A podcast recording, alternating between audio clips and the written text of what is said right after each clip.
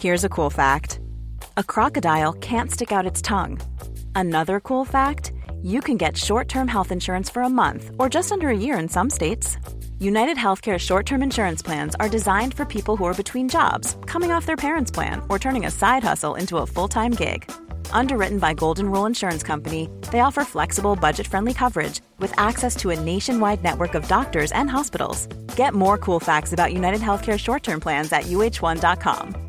Many of us have those stubborn pounds that seem impossible to lose, no matter how good we eat or how hard we work out. My solution is PlushCare. PlushCare is a leading telehealth provider with doctors who are there for you day and night to partner with you in your weight loss journey. They can prescribe FDA-approved weight loss medications like Wegovy and Zepbound for those who qualify. Plus, they accept most insurance plans. To get started, visit plushcare.com slash weight loss. That's plushcare.com slash weight loss. Connecting to the big show. In three, two, one. We're the only country that comes up with a name for fun. Crack. It's blackguarding, it's scutting, it's no harm. 55 euros straight out of my account. So they have my money and I have no test. Sad time for all these people and it's always a good-hearted person to saves them. Join the conversation. Call 0818 96 96 96. Text or WhatsApp 083 396 96 96. Email opinion at 96fm.ie. This is the Opinion Line with PJ Coogan. Corks 96 FM. Hello, happy Friday. Don't you love a Friday morning, particularly when it's lovely and mild and bright and sunny like that? 1st of September, the 1st of autumn. It's also a special day for moms. This is International Moms Do Nothing Day. No, it is. I tell it, it is. Well, so they tell me on the International Day calendar.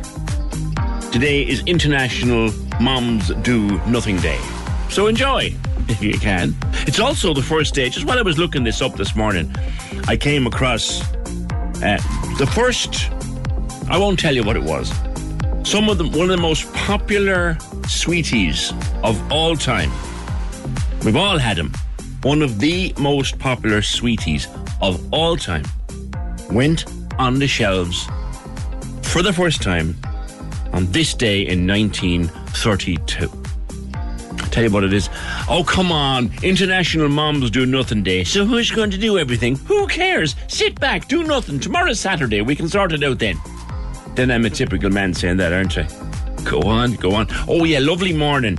My lovely morning was spoiled a little bit. I've shared the video on all my socials, and I think we are putting it up on ours as well, on Twix anyway. That's my new name for Twitter, by the way, Twix.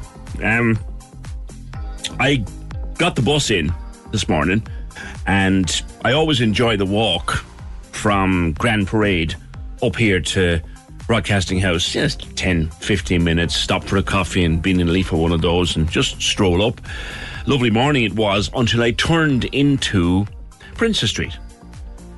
And I put the video up, it's about 20 seconds long, it's on all my socials. The state of Princess Street this morning. No disrespect to any of the businesses, it's not your fault.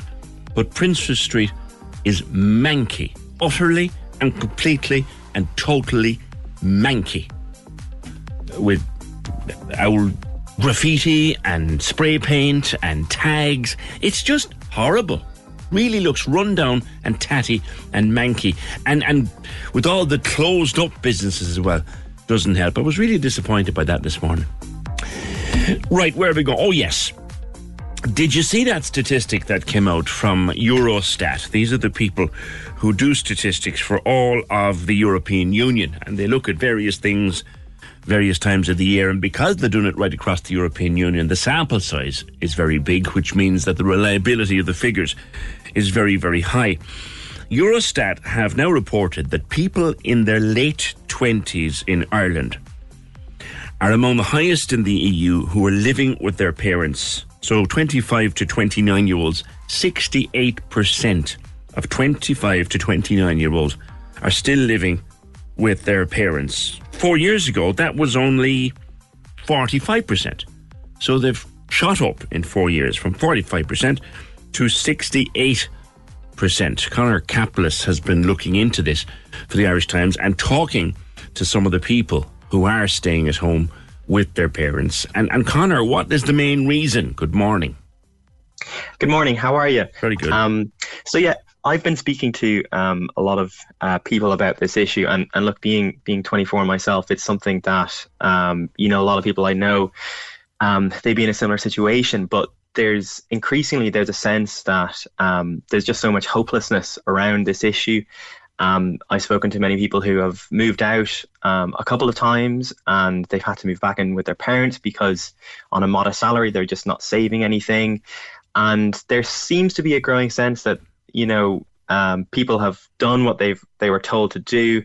They've gotten their degree, they've gotten their job, you know, but this social contract is has been broken and uh, you know they're just they're they're not being able to really um start their lives and it's it's intensely defeating on people you know it's it's tough on their mental health um, living at home with your parents you know right up until uh, your late 20s e- even in your 30s as well you kind of feel um, maybe a bit infantilized by living with your parents um, and, and of course anyone in that situation emigration is on is on the mind Yeah. um, you know I, I spoke to one person who um, who was living in Dublin for eight years. And then he had to move back to uh, to Mayo to live um, with his foster mother. But you have to remember that there's a cohort of people who don't have homes to go back to, and they're suffering even worse. And you know th- those stories are kind of reflected in in the homeless figures every month. You know it was. Um, nearly 13,000 in um in July and you know so so this issue um it's it's extremely pronounced and you know there's a lot of people that uh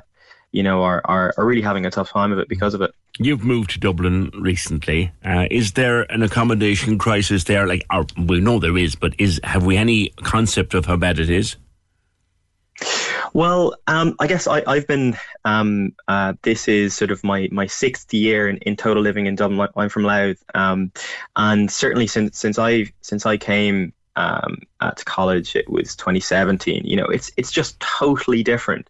Um, and if, if you if you've been if you've been staying put and if you're in a house um, and you're on rents at that time and, and, and, and maybe the rent pressure zones have, have kept it fairly low, you might be okay. But if you're moving around a lot and if you can't you know, stay in one spot for more than a year. So, you know, those rents are going up by a lot more than for you, for you in actual terms than than um uh than the rent pressure zone um cap and and so so really just increasingly it's just um it's getting worse and worse and and I lived in Cork there for a year Yeah. um and ha- had a fantastic time of it you know um really great and and the rent you know I saved so much compared to Dublin but Really? it took me took me uh, nearly about six months to try and get a place that I was actually happy with, that I'd be happy paying that rent for, because just the, the quality of stuff that's out there is Yes.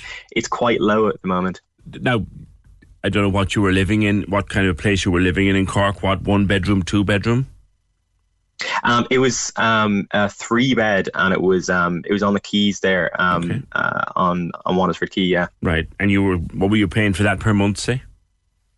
I was paying five fifty, or and then a little bit more with bills. so that was so your share. honest, Yeah. um, that that was my share of it. Yeah, yeah. and, but in, and in but Dublin, back in what would it cost you if you could even get it, Conor?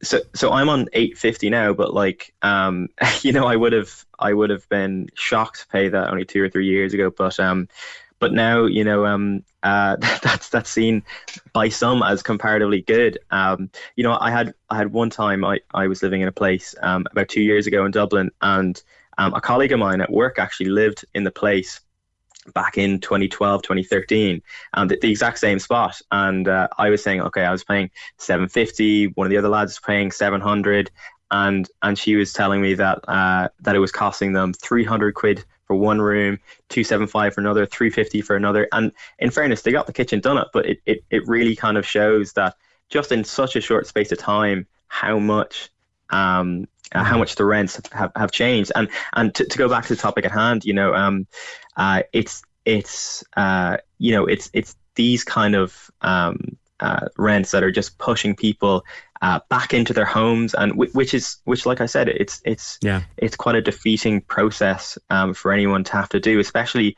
if you- if you've been living out for a while um, you know there's there's a change to your independence um, you know your social life suffers. Uh, you know, maybe maybe you're living out in the country. You, you you've been relying on public transport. You can't drive. You know that that can that can really be tough. Um, and, and as well, like if if you're looking to move out, um, you know, it can be a lot easier on people who have um who have a partner who have someone to sort of split a room with them. But if you're single, it can be you know extremely difficult, especially to try and save for that that 10% deposit that everyone's kind of working towards. But Yeah. if you're if you're out renting um, in Cork and Galway, Dublin, wherever, and you're on a mo- mo- modest salary, um, you know it can be a really slow, slow road towards that 10% deposit. And um, I think I think if people had some certainty that they felt, you know, in in you know however many years time that they could get a place, you know, there might be uh, you know a sense of um, or there might be a, a, a a better outlook on things, but but really there there isn't, you know, Yeah. and and some people obviously they they will they'll get the house um and you know they'll pay a lot of money for it but um but there is this this sense that um it's out of out of reach for a lot of people and Yeah. that's why um many of those living at home um or with their parents um are are considering are considering emigration or or have emigrated and Yeah. you know to be honest I think those stats that have come out from from Eurostat um I I think if if the amount of people who were living with their parents um, uh, hadn't emigrated, we we would see those a bit higher because you know it. Um, they're they're almost they're almost one and the same when you speak to anyone living at home. You know they're they're always thinking Australia, the US, you know the UK, wherever. It's it's it's it's for it's for it's forefront in their mind. You know. One one of the uh, case studies you cite is a chap called Rory, 26, and there was about a group of about 14 friends in their mid to late 20s, and he said just one Yeah. of them has moved out of home, and everybody else are either back living at home or they've or they've emigrated. Emigration is up. A lot of people are emigrating because it's part of what you do, Conor. But do, in the, in your research, are people feeling? Because I can remember back in the 80s uh, and the 90s, even when people emigrated because they felt they had no option because there was nothing here for them. There was no job, there was no work, there was no future. They went. Now there are jobs and there are futures. We've a full we've full employment, we've a thriving economy, Yeah. and they're emi- emigrating again. Yeah, yeah. So, so obviously, um, you know, emigration isn't all solely due to, to finances and housing. You know, we, we, we do have a culture of going abroad, seeing the world, and and that's obviously in there to some extent. Um, with with uh, chatting to Rory, that that friend of his who who moved out, um, he that chap is um. He's an electrician, you know, fairly specialized. Was on it was on a good income, um, but a lot of his other friends just just can't afford it. And and you know for for for emigration um uh, you know, I think there's a lot of people who, um, you know, yes, they're in jobs. Um, yes, Ireland, in so many metrics, is um, is a safe country. Um, is is doing well. Our GDP is great. All, all this this stuff is good, and, and on paper, you know, has a lot of the the reasons to um, attract people to come here, which we're seeing that. Um, but also, you'd think a lot of people would stay. But but really, the, the, the key thing is if if you're looking at housing, which is such an important thing for Irish people, like it's it's nearly in our blood to sort of own property, and um, uh, and if you're looking at at the situation right now, and you know, you could you could go off to to somewhere for five to ten years and come back um, uh, with enough for deposit. Um, but the, the difficult thing is, you know, if you're paying like I am, 850 a month, um, you know, if, if you're on a modest salary, like it, you, you can't you can't No. save enough No, to, to No, properly can't. get that, get that deposit. So so really, you know, I think it's it's it's a mix of things. Like obviously. People emigrate for, for all sorts of reasons, and the sunshine would de- would certainly be a part of that. Um, and, and just, just a bit of adventure, you know, like people people do that when they're young. Um, but you know, um, I think uh, there's a, f- a fair amount in that figure who um, who uh, do feel like they, they don't have any other choice. All right, okay. Now, Conor, thank you. Conor Capplis has been writing about that issue in the Irish Times. Sitting opposite me is our own uh, Katie O'Keefe from, from the newsroom. What, 25? 25. Hold on there to get that open for you. 25? Yeah, And 25. still living at home? Still at home. By choice or what? So I was talking to Maury this morning. We're of a similar age in the newsroom, and like it is by choice. I could move out. Yeah. I could, but I wouldn't be living. Yeah, Like I could pay my rent, but then I have no life. yeah. So that's kind of, and that's just the way it is. And like, I have a car, so it's either do you have the car or do you rent? And in the nature of the job, I need my car. So it's it's very like it's just no one I know my age has moved out. Yeah. Like Yeah. not one person I speak to has moved out. No, I was. I moved out the day I got married. I was 29, and it's one of my regrets that I didn't. Not that I didn't like living at home, it was grand, but that I didn't go in my early 20s and go even go to Australia, go somewhere for a couple of years. Um, do you have an itch to move out? I'd love to move out. Would you? I would Not love because you don't get out. at home, no. No, no, I love living at home. I love Yeah. my parents and everything, and I'm very, very lucky that I'm allowed to live at home rent free and save. Yeah. But for me at the moment now, I'm 25, so I'm at the stage now where I'm saying, I'm just going to save for a mortgage. What is the point of me moving out now? Yeah. Like, there is no point in me renting now. I'm lucky I don't have to rent, Yeah, but I just don't see the point of it. yeah, The Yeah. aim now is just to get the mortgage. yeah, yeah, yeah. That's that's it. Not that we want to lose you, right? but have you ever considered heading to the airport? Um, I'm a bit of a home bird, so I can't say I would. But when I was younger, like I would have said maybe America. That that would have been it. But no, never because I always I'm always of the opinion the grass is always greener. Yeah. What about your friends? Any of them left? Yeah, so my friend is living in Canada at the moment, and she she did say like price wise, it's not much different. Yeah. Like Rent? she's rent wise, li- cost of living, not much different. Like she said, yeah, you're getting the quality of the experience, but she found that the cost of living was no different, and she had lived independently in Cork City Yeah. before she moved to Canada, so she could really compare, Right. and right. she didn't find the comparison too different. And in your own, in, like that's one friend in your circle, say maybe your, your five or six or seven closest friends, Yeah. Casey. Are they at home or are they out? Oh, everyone I know is at home. Really? Everyone I know is at home. And is it by choice? Would they go if they like? Would would would six or seven of you like to take a big apartment downtown? You would, of course, like uh, absolutely. Like I, I moved out for college, and even the price I paid for college accommodation compared to what's up on the, the websites now, like it doesn't even compare. And I was only in college six years ago, Yeah. so like where I would have paid, I think just the bones of five hundred a month, including bills. I've seen college apartments this morning. I had a look that were four hundred and fifty a week, That's- excluding That's bills. completely unsustainable, isn't it? So it, like you can't do that. That's completely unsustainable. Katie, thanks, and ju- just stay away from the airport. We, we like having you here. That's Katie O'Keefe from Cork's 96 FM News. Very typical 25 year old living at home, would love to move out, but no point. So she's staying at home and saving. Thanks, Katie, and thanks to Conor Capplis as well from the Irish Times before that. 0818 96 96 96. Yeah, I was, I got, I got married and I was, what age was I? 29. And I moved out that morning. Should I have moved out years before that and just tried life outside?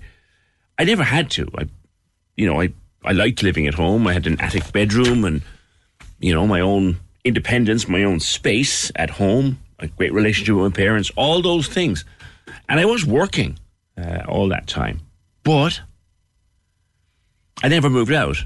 And I'm kind of, to this day, kind of sorry that A, I didn't move out for the independence or that I didn't go somewhere else. I have very few regrets in my life. I'm happy to say at this age of mine that I have very few regrets in my life. One of them is that I didn't travel and that I didn't move out of home before I got married because my poor misfortunate wife married a man who couldn't boil an egg.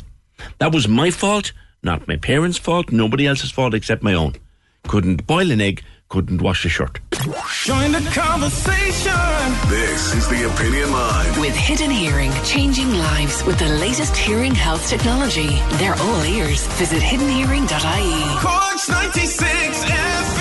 Um, I just said it was that day. I didn't endorse it or anything. I think it's a great idea. National, well, they call it officially National Lazy Moms Day.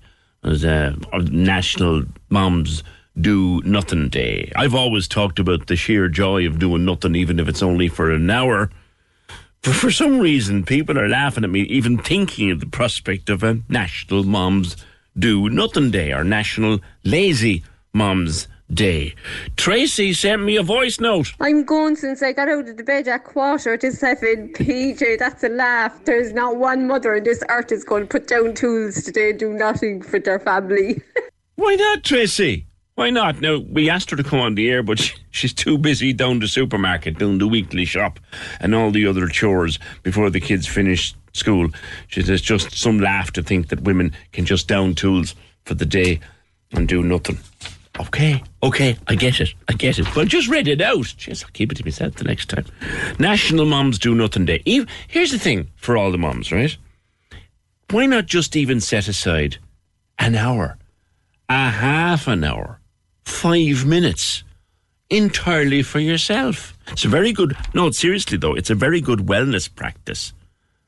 Uh, it, it, it keeps me sane, certainly.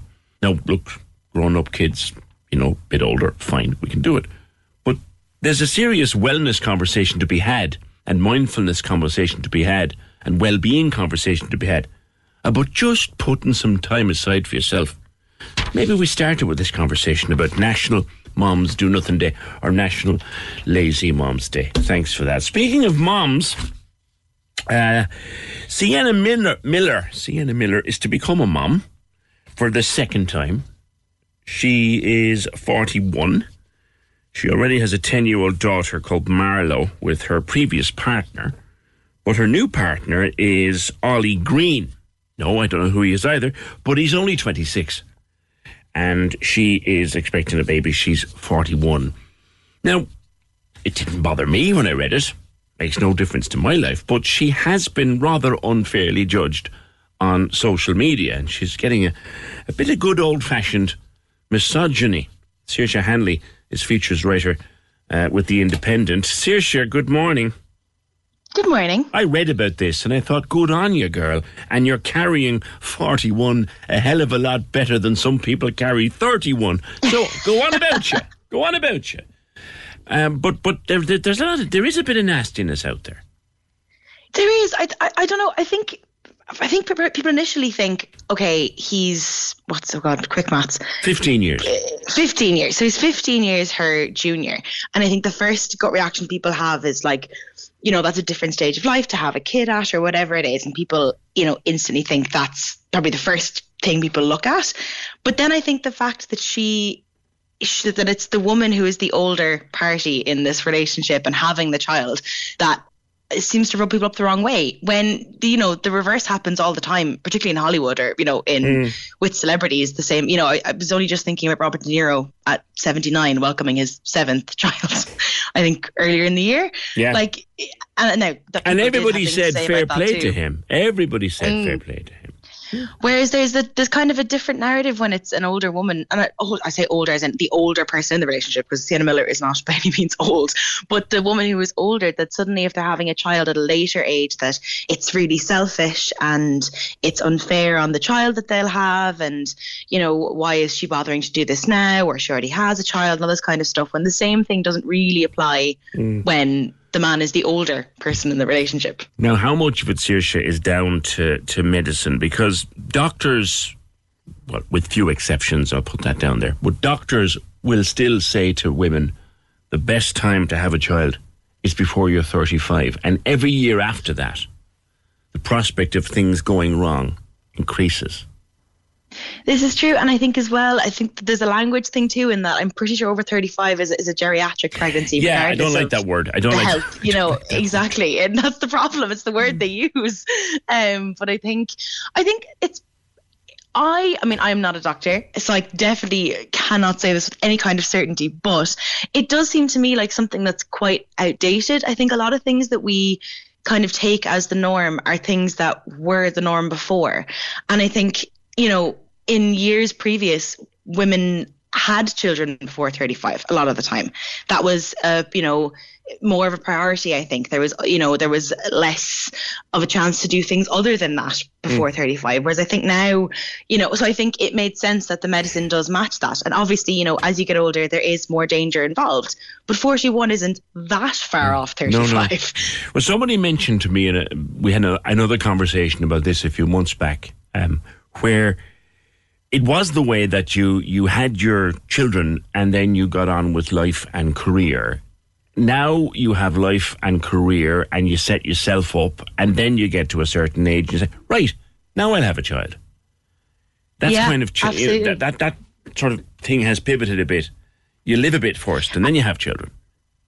Definitely, and I think that's the thing that you know. I'm 26, and I know a lot of my peers and friends. Like, if we were to talk about having children, it's always a case of, oh, but sure, you know, I've got this plan now where I want to go to Australia next year, or I'm doing this, or God, I just started this new job and I want to do that for a while, and this kind of stuff. That it definitely, at least for you know, among people that I know, is such a backseat Mm. thing for me to worry about down the line.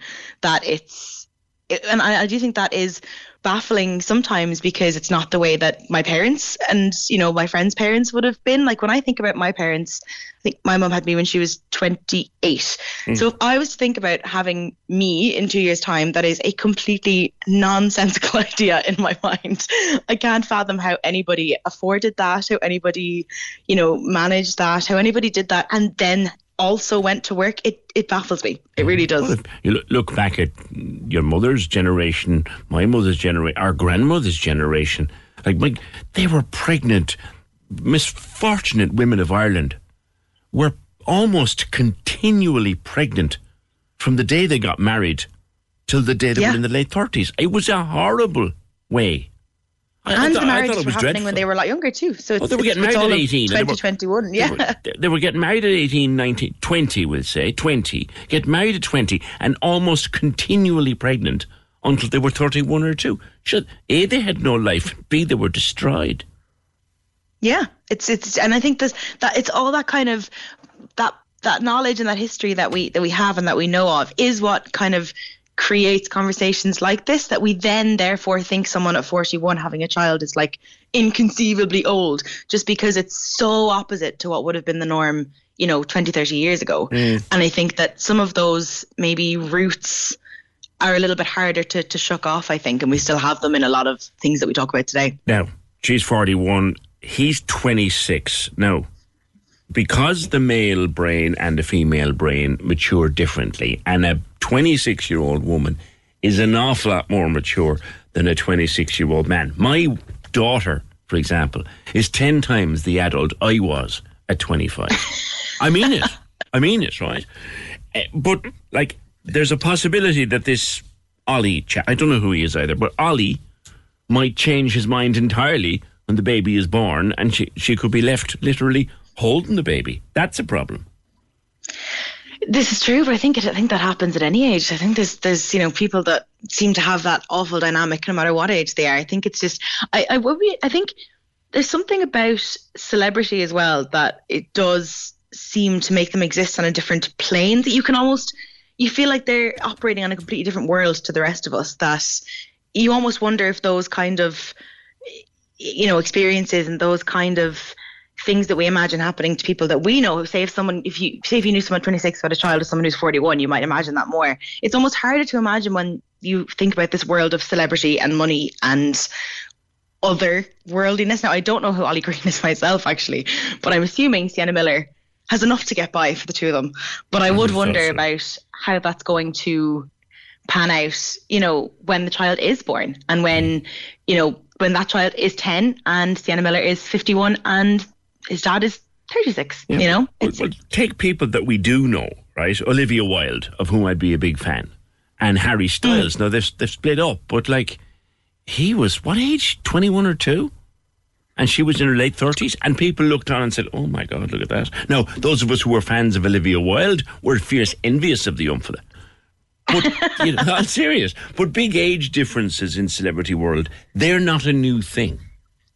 They're definitely not. Yeah, I think I think people do have different thoughts about it though when the woman is older. Like I, I, I mean, I think one of the things that really sticks out for me is the thought of, you know, the dynamic is really the problem. That when you when it comes to Sienna Miller and Oli Green, you think, okay, that's one thing. But like what comes to mind for me is like when Cheryl Cole or Cheryl Tweedy, I think she's now, and Liam Payne Yeah. were together and had a child.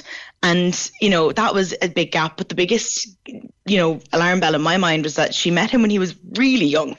And that changes the dynamic again. And that I think is where more of an issue seems to crop up, where it's, you know, we expect, okay, an age gap, you know, each their own, these things happen. But when the dynamic is a little bit off, that's where it's strange. And that just seems to be more the case with the reverse. Right, so there's the thing now. You've just said something that, in fairness, my wife lives by.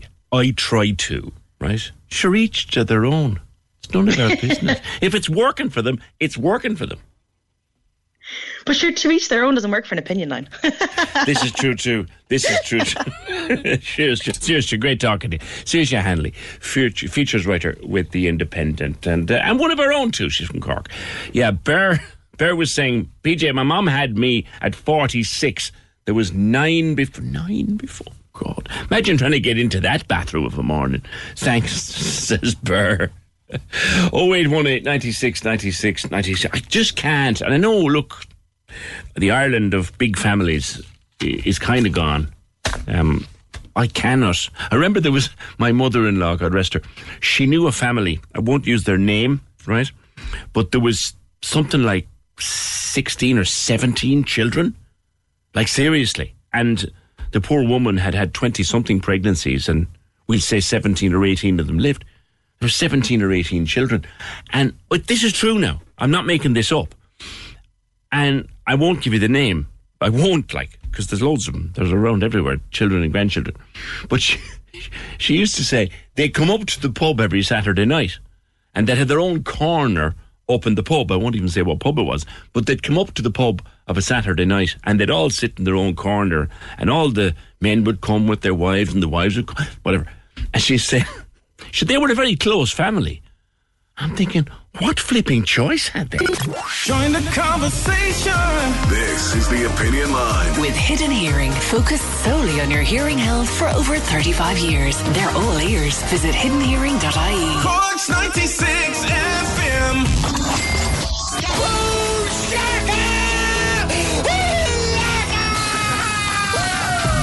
two grand minute. Listen to play at 740 and 840 every day. I'm in love with the money. Answer 10 questions in 60 seconds to claim 2,000 euros. 2,000 euros. Lorraine and Ross in the morning I'm getting money. On Corks 96 FM. Parents and children, parents and children. I tell you. Uh, and the same stuff comes in every August, or as it is now, 1st of September, 1st of autumn. Don't be giving me the other nonsense. 1st of autumn today, 1st of September. We get the same kind of messages in most years. And sometimes I worry about the pressure that people are putting on themselves. We got this in from Sally. Okay. Hi, PJ. I wanted to reach out to see if any other parents are in the state I'm in about school lunches. I have a boy and a girl going to school. One is a picky eater, the other would eat anything. Usually I give them a sandwich, crackers, fruit, and water. Sounds good to me, Sal. But I can't help but feel I'm a crappy mom when I see the amount of efforts that some put into their school lunches, mainly on Instagram.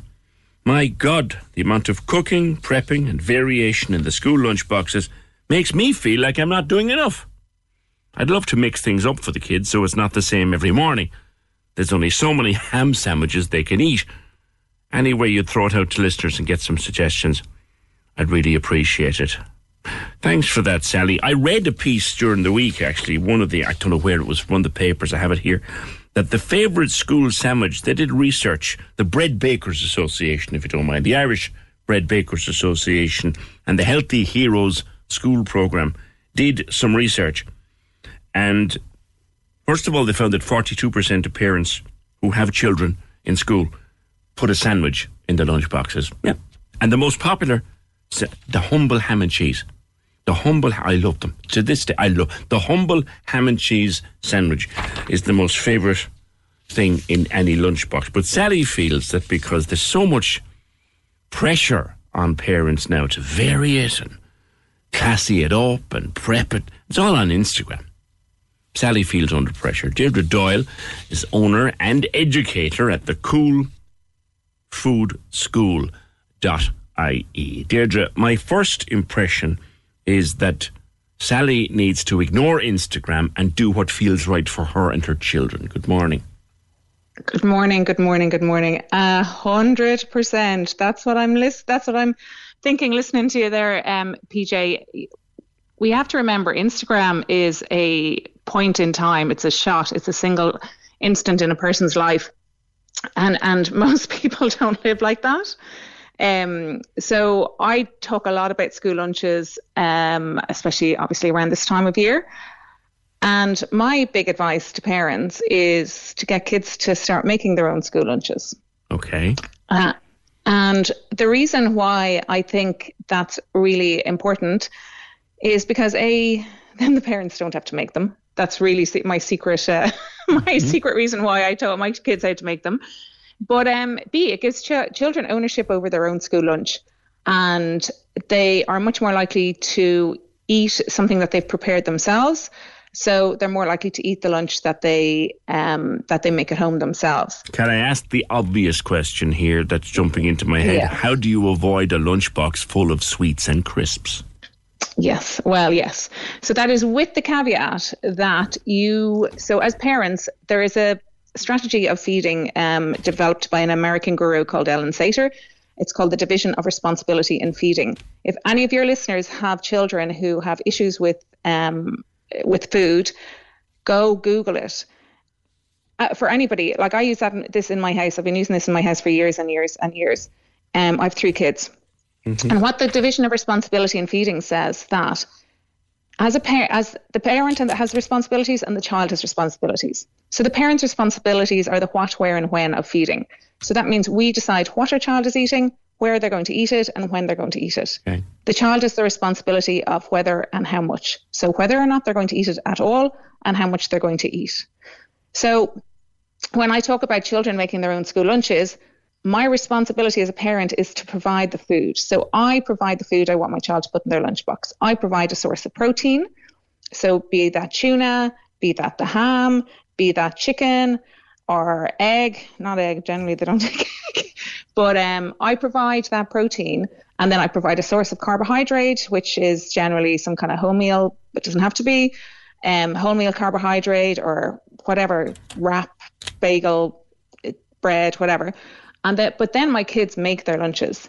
There's loads of fruit there, there's yogurts, there's, uh, but I don't have crisps, I don't have chocolate, I don't have jellies on offer.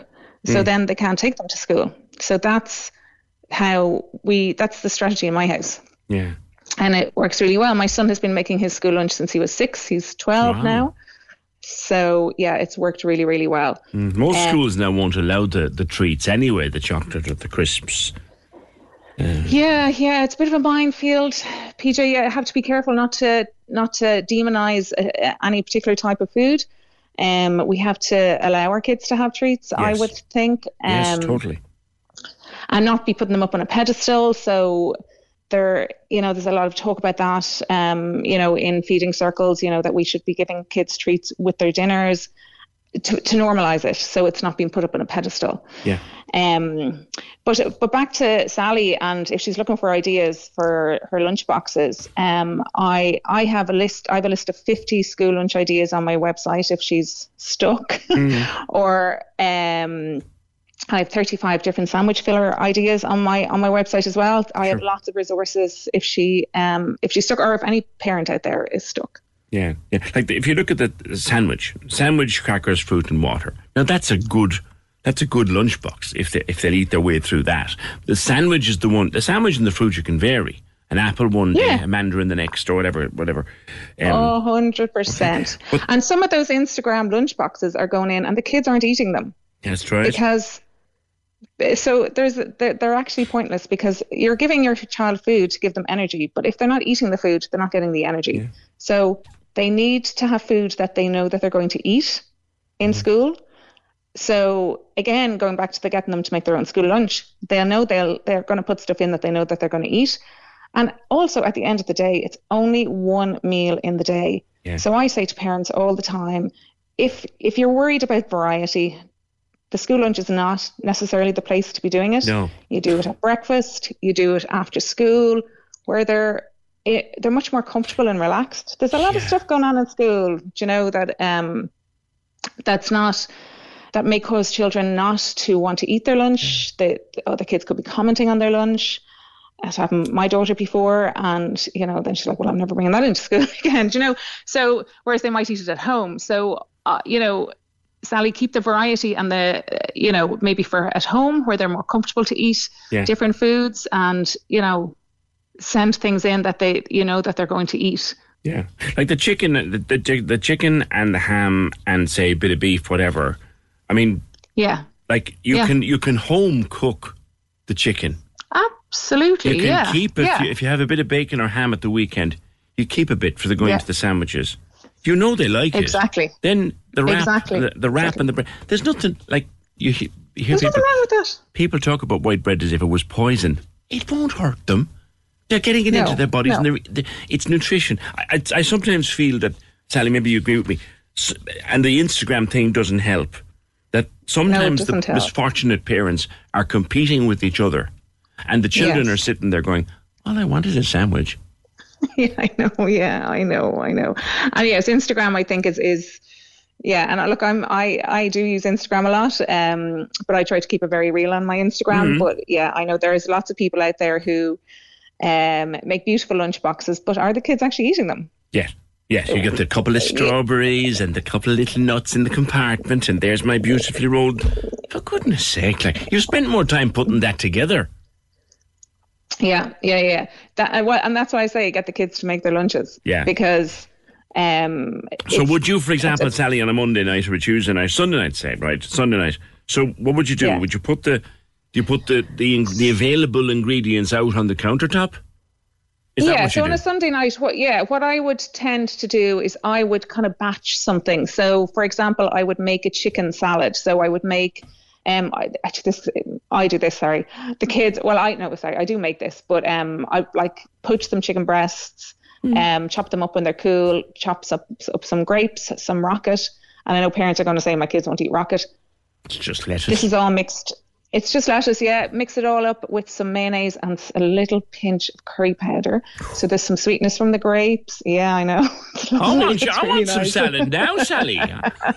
that sounds gorgeous. um, yeah, it is very nice, and um, my kids love that. So I'll have that made maybe on the Sunday night, and then that's there, and that'll keep for a couple of days in the fridge. Um, if I don't do that, I might make a tuna. But my kids, my kids are older now. Like my youngest is twelve. They'll do this themselves. But like I would have made like um a tuna maybe so tuna mayonnaise, and then I would have maybe maybe grated some carrot into it, or you know a bit of sweet corn or chopped cucumber, diced cucumber really small, and have that available in the fridge. I might have ham and cheese. So I vary. I have always varied it by you know week by week rather than day by day. Yeah. So they might have have three or four days in the week when they're where they're having tuna, or the next week it might be just all ham and cheese, or the week after it might Yeah, be yeah. you know the chicken and and that kind of thing. Um, So you say, they say then- what's like you, they make their lunch, but you kind of you're prepping the batch for what they're going to put into it. Yeah, yeah, yeah. That's what I would have done when they were younger. Now they now they do their own thing, but like they're teenagers now. So um but yeah, yeah, that's what I would have done. And then then that's available for them. So that's me providing the food that I want them to eat and then they decide are they going to take that and generally they would would have always taken that like i have always encouraged them to take a source of protein because that's really important for them it's going to keep them fuller during the day um, but then the other thing that I, because picking them up after school, I would always have had a really healthy, nutritious snack for them in the car because oftentimes parents we're going we're going to different activities and stuff. Mm. Oh, hello, Sally. Just check there, see where she is, lads. I think she may have been attacked by a seagull or something. with The sound on the line, but this we're talking to. I'm talking to Deirdre Doyle of the Cool Food School. We have an email from Sally, who's desperate. Two or three days into the new school year, she's a bit desperate, but want to put into the the school lunchbox. She puts in a sandwich, crackers, fruit, and water. She thinks it's boring. She feels it's boring, and she thinks there's a load of other effort going on that she's not making. And Deirdre is saying, "No, just, just." Deirdre has a fabulous way. Are you there? Are you there? Oh, line one, you're saying, lads. Thanks. Sorry, Deirdre, you dropped off on me there. Sorry, sorry, sorry, sorry. But so And there can be, it can be a fine, healthy, varied lunchbox. You teach the kids to make their own from as young as five or six. Yeah, absolutely. I teach kids cooking all the time, and I like I I teach kids from as young as two and three. Yeah. So they're all capable, and we need to let our kids get into the kitchen. We need to let them make a mess in the kitchen. You know, in the same way as that we let them paint and we let that we teach them to ride a bike and we teach them all these other skills. We need to let them into the kitchen. We need to let them um, play with food, examine food, get comfortable around food, the food that we want them to eat, Yeah. so that they know how to. And, and, and that's why lunch, a school lunch is a really simple first meal for them to learn how to make. Yes. Um, you know, it's it, there's no standing over a stove. There's no, you know, nothing like that. So it's that's that's why I'm a massive advocate. I've challenged the children of the nation, PJ, to hmm. start making their own school lunches. Yeah. All over the suburb, I was saying it to kids in classes and stuff I was teaching. So Yeah. The one thing that, that I think influences parents as a minor well through school and they're adults now, but one thing that I think can be troublesome too is fad diets. You know, they say don't give your children this, don't give your children that. If it feels right, give it to them. yeah, well, at the end of the day, if they're going to eat it, um, like there's no point in giving your children, I don't know, like fried mango beans if they're not going to eat them. Falafel wraps. that they- like, come on. falafel wraps. Even if it's the healthiest thing on the planet and it's the new superfood, if they're not going to eat it, well, then they're not getting that nutrition anyway. So I would say keep it simple for the school lunches. There's a lot of other things going on at lunchtime in schools, and the focus shouldn't uh, really be on the food. It should be on making sure that they eat Mm. something that they bring in to keep them going for the rest of the day. So where would you start with Sally? My first advice would be get off Instagram, but that's a bit that's that's a bit too blunt. Where would you where, where would your advice start for Sally? Well, I would say to Sally, why don't you sit down with the kids and um, have a chat to them about what they're happy to have in their lunch boxes? And then start showing them how to make those sandwiches. Bring them to the shops, say, right, you can have, like apples actually can be very problematic in school because um, kids don't like eating a full apple in school. Bananas aren't great for school. So it might be fruit like oranges, you know, chopped up pineapple, chopped up melon, um, berries are brilliant. Um, so, you know, talk, see what they're happy to bring into school and then show them how to start making their lunches and maybe do a little batch of, you know, a tuna salad if they're happy to eat tuna. Um, if it's ham and cheese, maybe ham and cheese is fine. Like ham, and, ham, they're sources of protein. But you know, if if if you feel that that's you're not happy with that, maybe bake your own ham, um, roast an extra chicken when you have the oven on. You know, doing the Sunday roast. Um, but get a little plan in place so that you're she's she is ready for you know the week ahead. We're, we're it's Friday now. She's the whole weekend to um to put a little plan in place.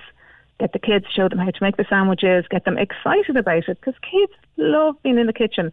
They love cooking. They love being hands on. And I know that because I see it day in, day out when I'm out teaching.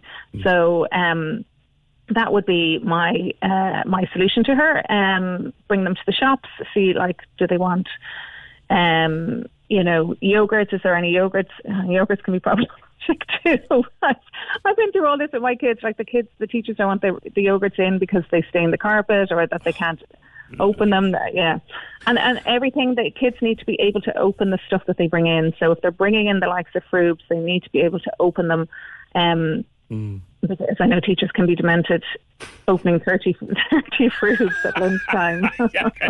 Yeah, I know, I know, I know. It's it's all it's all too complicated. I'm I'm just so glad I'm out of that part of my life. And to be fair, it was Queen Bee did most of it. I have to say, I have to say. But thank you very much, Deirdre Doyle, the Cool Food School. Look it up. But her ad- advice to Sally is let them start making up their own lunchbox. Join the conversation. This is the Opinion Line. With Hidden Hearing, changing lives with the latest hearing health technology. They're all ears. Visit hiddenhearing.ie. Corks 96 FM. The minds are live. Hello. Join the conversation. Call 0818 96 96 96. Text or WhatsApp 083 396 96 96. Email opinion at 96fm.ie. This is the Opinion Line with PJ Coogan. Corks 96 FM. Interested in the responses to my video that I took this morning at Princess Street just after seven o'clock. I just thought the place was manky. And run down and vandalized. I get that graffiti is art. I know what street art is. What's down there isn't street art, it's vandalism. It's horrible. Plus, the flagstones, the paving stones, are manky dirty too. And those lovely planters, and they are lovely planters, they really could do with some uh, TLC. They're, they're overrun and they're just not looking as nice as, as, as they used to look. But listen, some people are saying I'm wrong, some people saying I'm right. That's the story of it. That video's on all my socials. I think we've shared it as well on our Twitter. 0818 96 96 96, the number. Back to older mums. Um, Bear, I read this out, but uh, your mom, you were, your mom was 46 when you were born, yeah? Correct. Yes, PJ, she was. And good morning, to everyone. And you were the youngest of 10. The youngest of ten. Yes. Um, like that back in back in those days, PJ, you know, like there was no such thing as you know all these scans and all that business, you know. No such thing as what, Bear? Sorry, I didn't catch that. Sorry, love. Scans and all Oh, yes, thing. okay. Yeah, And the majority of them had a had up at home. that's right. You know, ex- of course, except me. I was in the hospital, but the rest were just born at home. Yeah. And So, big families were normal too. But it was great, PJ, because we all looked after each other. Yeah. How did you, You know, get, um, How did you get into the bathroom? Pardon? How did you get into the bathroom? I'll give you a laugh. No, PJ, we didn't have a bathroom, love. All we had was a toilet. Right. And my mum, God love her, we used to have a big range at home, you know. Yeah. And she'd be there with the bucket or the big dish, Right. filling it up. And all we, like, you know, obviously all of us weren't at home then. Sure. But we used to all beg to get in before the other person, you know, let me be first in case. You get the clean water. Yes, yes. But we were as happy as the days were long. Yeah, you coming out of a big family, and And my poor mum, you know, like she actually thought that I was the menopause. what? So, yes, of course, like at 46, you think you're going through the menopause. Oh, I have you now. Her period's And stopped. then I popped out. So I just walk around now, PJ, and I say, menopause. It's brilliant. Look at me. You know? That's what I tell them. Yeah, there were different times, weren't they? Like people, people didn't know what was going on with their bodies. Like, I always remember my mum telling me that the first time that she was expecting, she hadn't a clue, PJ. Yeah. Whether it's going to come out her side or belly button. Can you believe that? Like, I can You know. actually. Sadly, I can. You can? Yeah, you know that too. And may I? Mm-hmm. May I be so bold as to ask? After ten children, like was she was she physically okay? Oh, fantastic. She Was until she was 91. Get away. Yeah. She was the most amazing. Like, she should be around now, PJ. She's just, she was before her time, if you know what I mean. They were tough women, though, weren't they? Oh, they sure were. No washing machines, no nothing. And, but then again, I mean, we didn't have, you know, a wardrobe full of clothes, if that makes sense. You know, like there was the Sunday bests and, you know. We were talking. We were talking about school lunches. What did you get going to school? Oh, like that, PJ. Um, if I was like that now, bread and jam. Bread and jam. Bread and jam, and no problem. like we were always like my my mum always believed in variety. Yeah. And a little bit of this and a little bit of that. Yeah. Yeah. yeah. So bread and jam one day, bread and marmalade the next. Yeah. But it was always you were always fed and always looked. Do you think there's too, do you think there's too much focus? But I, there is, but I think the most important part of it all was you say there was ten of us there, obviously. Mm. Some were after leaving the house, but you know the love and affection that we had. Yeah. And the laugh, the memories. Yeah. You know, which stands to you as a person. Yeah. Like that, there's not a day goes by I don't talk about my mum or my dad. Because they were just amazing. Yeah. What what age did Dad live to be? Dad was 87. Fine age. Wasn't he? Yeah. He used to be a shoe repairer in Carrigaline years ago, Bill Kerwin. Right. His name. Okay. And um, we used to just have a crack with him, you know. Yeah. You know, we was kind of say, Dad, you were the first news sniffer. You didn't even know half us over around. you don't, you don't remember. oh, Bernard's oh, gas. great times. That's gas. That, that, that, that's that's that. You've given me a laugh this morning. I love that. You Haven't I? Very great. Thank you so much for your call. Uh, the youngest of ten, born under mom, was forty six. Mom lived to be ninety one. Dad lived to be eighty seven. They were tough people. They were really tough people back then. I'm so glad. Thanks, Bear. Maeve says, I'm so glad I made lunches before the internet. Now I'm still making lunches, but given my daughter what she'll eat. I don't mind, I don't mind that Instagram stuff. They're probably getting the leftovers for their dinner. It's all fake. My daughter, now this is a serious one. Last year, my daughter's school gave them 10 minutes to eat lunch. She came home most days with leftover uneaten food because they hadn't time to eat and go out in the yard. Brought it to the school's attention, and the response was they have to get fresh air in good weather. I, I can't see why they won't let them bring the little lunchbox out into the yard, but that's just me. Then someone says, small kids in the kitchen with knives, bad idea. I would think supervised by a parent, and they have to learn anyway. Ten minutes to eat lunch my daughter's school. She came home most days with the food uneaten. This is common enough, isn't it? This is very common.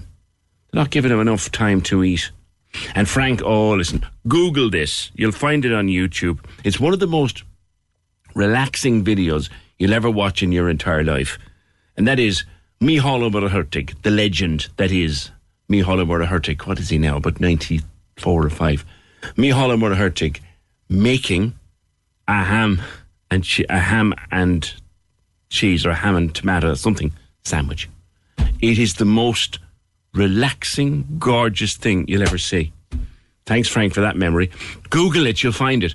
0818 96 96 96. On the subject of food, I'm joined by Bridget McGinty, uh, who runs Taste Buds. It's a food truck in Midleton with a kind of a full restaurant menu out of a food truck. I will get to that in a minute. But Bridget McGinty, with a name like that and reared in Cleveland, Ohio, there's got to be a strong Irish connection. Good morning. Good morning. Uh, yes, definitely uh, an Irish connection. I'm careful to say uh, that I have Irish heritage here, where, as back home, I would say that I was Irish 100%. But um, yes, my mother is a Nugent, uh, my father a McGinty. And uh, supposedly, like everyone in Cleveland, we were always told we were from Mayo. Right. And I think that's just what everybody says. Um, Why? Is there some now, connection between Mayo and Cleveland? There is. Oh, huge. Um, the, we're kind of uh, sister cities, uh, okay. Cleveland and uh, Mayo, Westport, Westport maybe, right, yeah. Achill Isle for sure. Okay. Um, and there are a lot of uh, families uh, with ties, but I don't think that means we're all from there. And now that I've moved to Cork, yeah. uh, we are finding that we do have some family uh, from Cork. Um, an estate of, of my great aunt Etta Mahoney's estate was just sold uh, her estate, and they found a trunk of letters. Right and apparently, my grandmother had a boyfriend from Cork writing letters. um, yeah, so so we're gonna explore this uh, a little more seriously. Fantastic. It's so cliche, though. To, of course, of course, you, you, you, came to Cork wanting to be a writer. There's the start of a book, yes. just right there, Bridget.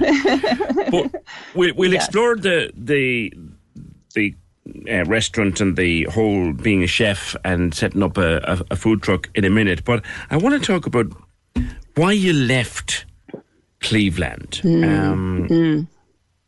And the, you, mm. you became scared for your children's safety in gun culture. Absolutely. Absolutely. You know, it was always a dream to move to Ireland and it just I believe you have one life and you should enjoy it, and that people should treat one another kindly. And I've always been fascinated by storytellers. So, um, my first trip here, I was 27, and uh, I was friends with a musician, so I spent some time in pubs, mm-hmm. and I just fell in love with storytelling. Um, you know, everybody had stories, no matter what age, what, and they they told stories so beautifully. Um, and then you go back to America, and you know, even pubs, everybody's eyes are on the television, either sports or news. Um, there's just not much talking going on in America. So I absolutely fell in love with Ireland and uh, had been here another time since then.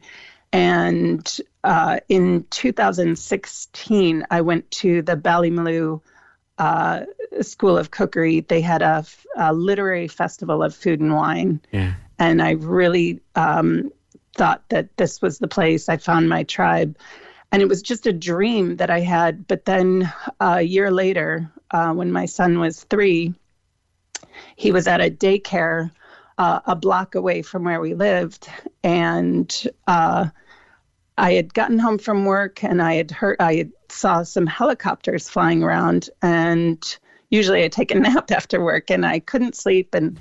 I just felt like something was wrong, and yeah. my phone started to get messages don't go outside, um, there's a live shooter, um, which in America is is somebody that just goes around randomly shooting at people. Mm-hmm. Um, and, and, and, may I ask, Bridget, mm-hmm. is Cleveland one of these open carry places? Yes, and it's gotten even worse. Uh, I recently they've done away with any training that you would have to have to carry okay. a weapon or purchase. Wow. You know, that's scary. Yeah. so your three year old, the, the, yeah. the, daycare unit went into lockdown. They went into lockdown, um, and just the frustration of being one block away from your child, and uh, you know, knowing that you can't go outside, you can't get to him. You're hoping that they're guarding the door there, that this guy can't get in I was even hearing gunshots. Um, uh, and luckily, with owning a restaurant in Cleveland, I had a lot of contacts on my phone of, of um, police officers. And so I started calling uh, around, and they were just getting the news of it then. Um, so they confirmed that this was going on. They also confirmed that there's, you know, no risk to your son. They're on a lockdown at the daycare. Um, so uh, it ended with um, the guy was uh, had shot at police, but they found him with a heat-seeking drone. He was hiding in bushes somewhere, and once I got the call that he was apprehended, mm-hmm. I went to the daycare. Um, uh, when I went up the stairs to the reception desk, the women were like, don't worry, you know, the small kids, they don't know anything. They weren't told what's going on. Yeah. But when I opened the doors to the hallway, the hallway was lined with lockers on either side. So there's no windows in there. And the kids were just sitting against the the um, lockers, but it was such a horrifying thing to see because they really, you could see the fear in the children and and I could also hear older kids talking about it, which um, really disturbed me. Mm. But when they told me that he didn't know, I didn't talk about it. I took him home. I we had um, tickets to a basketball game that night, um, and I didn't think this was a Friday night. Yeah. But then Sunday morning, uh, we went to church. We walked to church, and I always let him pick the pew that we sit in. Mm-hmm. So when he was walking up the aisle, he was looking towards the stained glass windows and he said, Mom, Mom, we can't sit by the windows. There's a live shooter outside. He was three. And yeah, yeah. And that's when my dream of Ireland, I mean, I was on my knees that whole mass saying, okay, we need a plan here. We need to get out of here. Wow. Um, and we need to do this quickly because I I can't I I can't go through that again. And that was just the slightest, slightest, you know, the, the gunman was in the area. Mm-hmm. You know, mm-hmm. there's parents every single day almost in America that have these phone calls, you know, where um, a, a, shooter is inside the school or a gun is found in the school or or somebody is making threats and it's just no way to live yeah. Um, yeah, yeah, and it, it's common enough i think in cleveland bridget to see policemen just patrolling um, around schools oh oh yes i mean it's the standard i was actually very shocked in ireland the first day i brought ari up to um, Midleton Educate Together. Um, when I dropped him off from for school, I was like, "That's it. There's no metal detectors. There's nobody checking backpacks. There's no, you know, police." I was shocked. And then I just kind of skipped home gleefully, going, Yes, this is the way the world should be for children. And I do think, you know, my son did have have bad dreams a lot of times, but about friends shooting him. And, you know, I think Ooh. about mm. that. Like if you every morning eh, you're reminded walking into school, they're looking for guns. There's a police officer looking for guns, you know, and you're five and six. And, you know, I mean, that has to, you know, hmm. really be depressing and cause so much anxiety that they are they are actively searching for that you that has to get in a child's head and and that's just yeah. did, did, you own a gun yourself at the time I, I did and actually i've had guns um, when i first opened my restaurant in 2001 um, there was a really nice review on us about how nice we were. and um, I didn't think of it, but um, a, a couple days later, we were robbed at gunpoint. A uh, good looking, you know, um, probably in his uh, early 20s, um, uh, guy kept letting people cut in front of him. And then next thing I know, he's got a gun in my sister's stomach who was running the register. And she's handing him the money. And this is before cell phones. Um, so he, he ended up going out the door. Uh, my boyfriend who was working there at the time chased him, but then he turned the gun on him. And we were all watching in the big window, horrified so that yeah that um, I, I, it was a long time before i bought a gun but that um, we were the next restaurant i built i was prepared for that i made it very difficult for somebody to put a gun into my employee's stomach but still there were moments where i knew we were about to be robbed being in midleton bridget mm-hmm. must be like being on another planet then I can't. I just, you know, it, it, it's it's really like this massive weight was on me, and I didn't even realize it, you know, because it's so normalized in America. And uh, so, being in Midleton, yes, I mean, I I have a constant smile on my face. I have a lightness about me that I never had before. Um, and of course, my son doesn't even, you know, guns aren't uh, in his vocabulary. Um, it's just been amazing. Well, yes. It's funny. I spoke a few months ago to a chap who was coming home to Ireland after 27 years in the States and actually moving back to mm. to East Cork. Mm. And, and what he told me was that it was the day that a policeman came into his little girl's school and told them what they needed to do if someone arrived with a gun. That yeah. was the day that he just turned to his wife wow. and said, We're out of here. Yeah, I've actually heard similar stories from people here in Ireland that that they would have never dreamt that it would be, you know, that Ireland would be the promised land now. Know, you know, know like. So tell me about Taste Buds. Mm-hmm. You've managed to shove a whole restaurant menu into a food truck. you should see my house. Ah. oh my gosh. Yeah, um, I kind of, uh, I, I don't know. I, I guess I forgot. Uh, you know, I, I, don't know. I didn't plan it very well, but what I did was um, I decided to take about the top five or six uh, items from my restaurant Taste Buds that people still are after me for recipes um, which is the purpose of my writing or was. Um, but uh, I decided to try them out here. Um, and I thought this was small scale, um, but but it's it's much larger than I um, realized I was doing.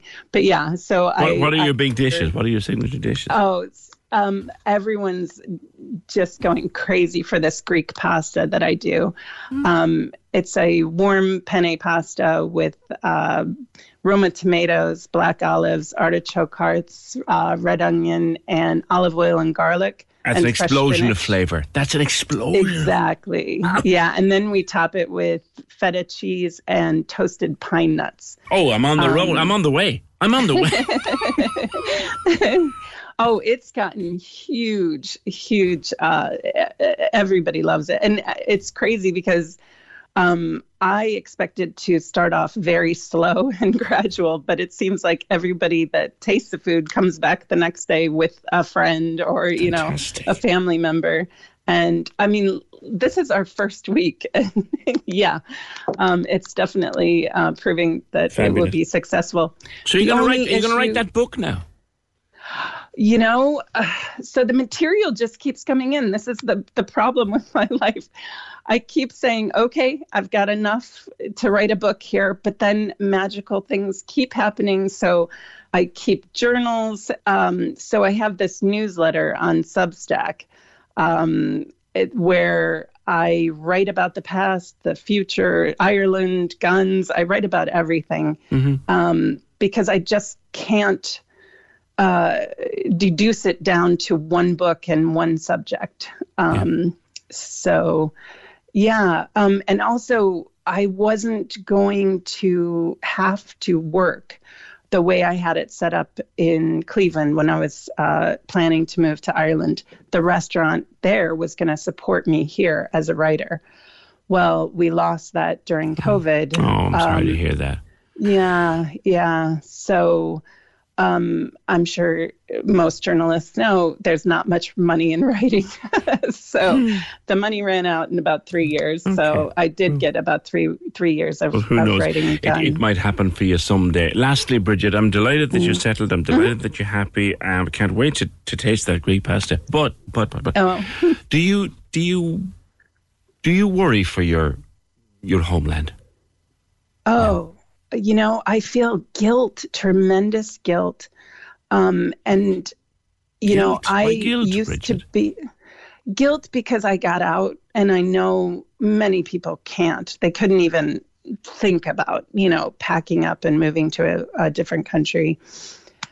Um, and also, I, I see it from afar, and uh, it's it's just it's even harder for me now to look at gun violence uh, because it's it's like watching lambs to the slaughter, you know. And um, the analogy I use is, uh, you know, I was just in a in a pool and was just brushed by a shark, you know. But everyone in America is in that pool, and the shark uh, attacks, you know, here and there. And the government could easily remove the shark, the semi-automatic rifles, the and and you know put more gun control a little bit. Um, but they're doing nothing about it, and that is so frustrating to watch for me over here. I just I can't believe it, and it, it really makes me sick. And every time that I see another school shooting. I used to have to track it to get permission to remain here in Ireland. I had to really prove a case on a humanitarian level. And this scary thing to me was there is a lot of information out there that this is a human rights violation, that people should not have to live like that. And, you know, uh, my poor sister, um, well, all my siblings, their kids go through these these actual live shooter training in school and they talk about the anxiety that they have and the depression uh, growing up there knowing that your friend could kill you the, the enemy could be in the room. I mean that's just um, yeah. So i so i do feel my way of dealing with the guilt is to write about it to have a voice okay. to to say this is wrong. That people should not have to live like this Bridget, it's- children. It's been mm-hmm. a fascinating chat. Oh, Welcome, welcome you. to your new thank home. Thank you. Welcome. I love it. thank you so mm. much. Thank you so much for speaking to me today, Bridget McGinty. If you spot her, her food truck, it's called Taste Buds. What a story! Join the conversation. This is the Opinion Line. With Hidden Hearing, focused solely on your hearing health for over 35 years. They're all ears. Visit hiddenhearing.ie. Cork's 96 FM. The Cork Diary. On Cork's 96 FM. The Big Splash for Aware takes place on Saturday, the 23rd of September. Join people all over Cork and take a dip at your favourite swim spot to support mental health. Register today at aware.ie forward slash splash and receive your exclusive swimming hat to proudly demonstrate your support on the day. Please remember to swim safely. If you have an event you would like mentioned, email the details to corkdiary at 96fm.ie. It's that time of the year. Your vacation is coming up. You can already hear the beach waves, feel the warm breeze, relax, and think about work. You really, really want it all to work out while you're away. Monday.com gives you and the team that peace of mind.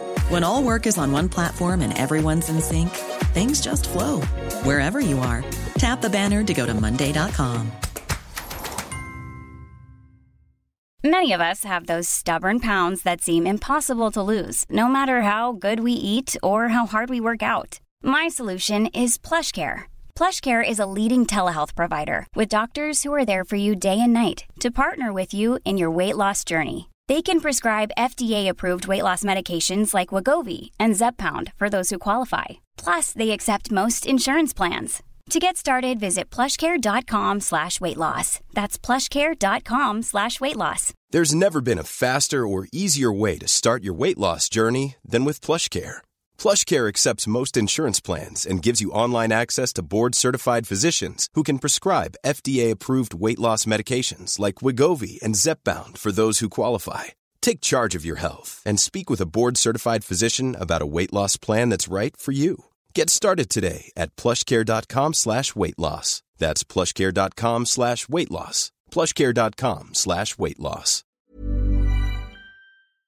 I love it when a conversation on the opinion line stretches out over a couple of days and develops over a couple of days. I was chatting earlier in the week with John Dolan from The Echo. John is a father of three teenage boys, and he wrote a column about extending the vote to 16 year olds. And that's a big talking point at the moment. There are a lot of people want the vote extended to 16 year olds. John's position as a dad of three teenage boys was no, they're not ready. It's it's not something that should be for them. That's his view.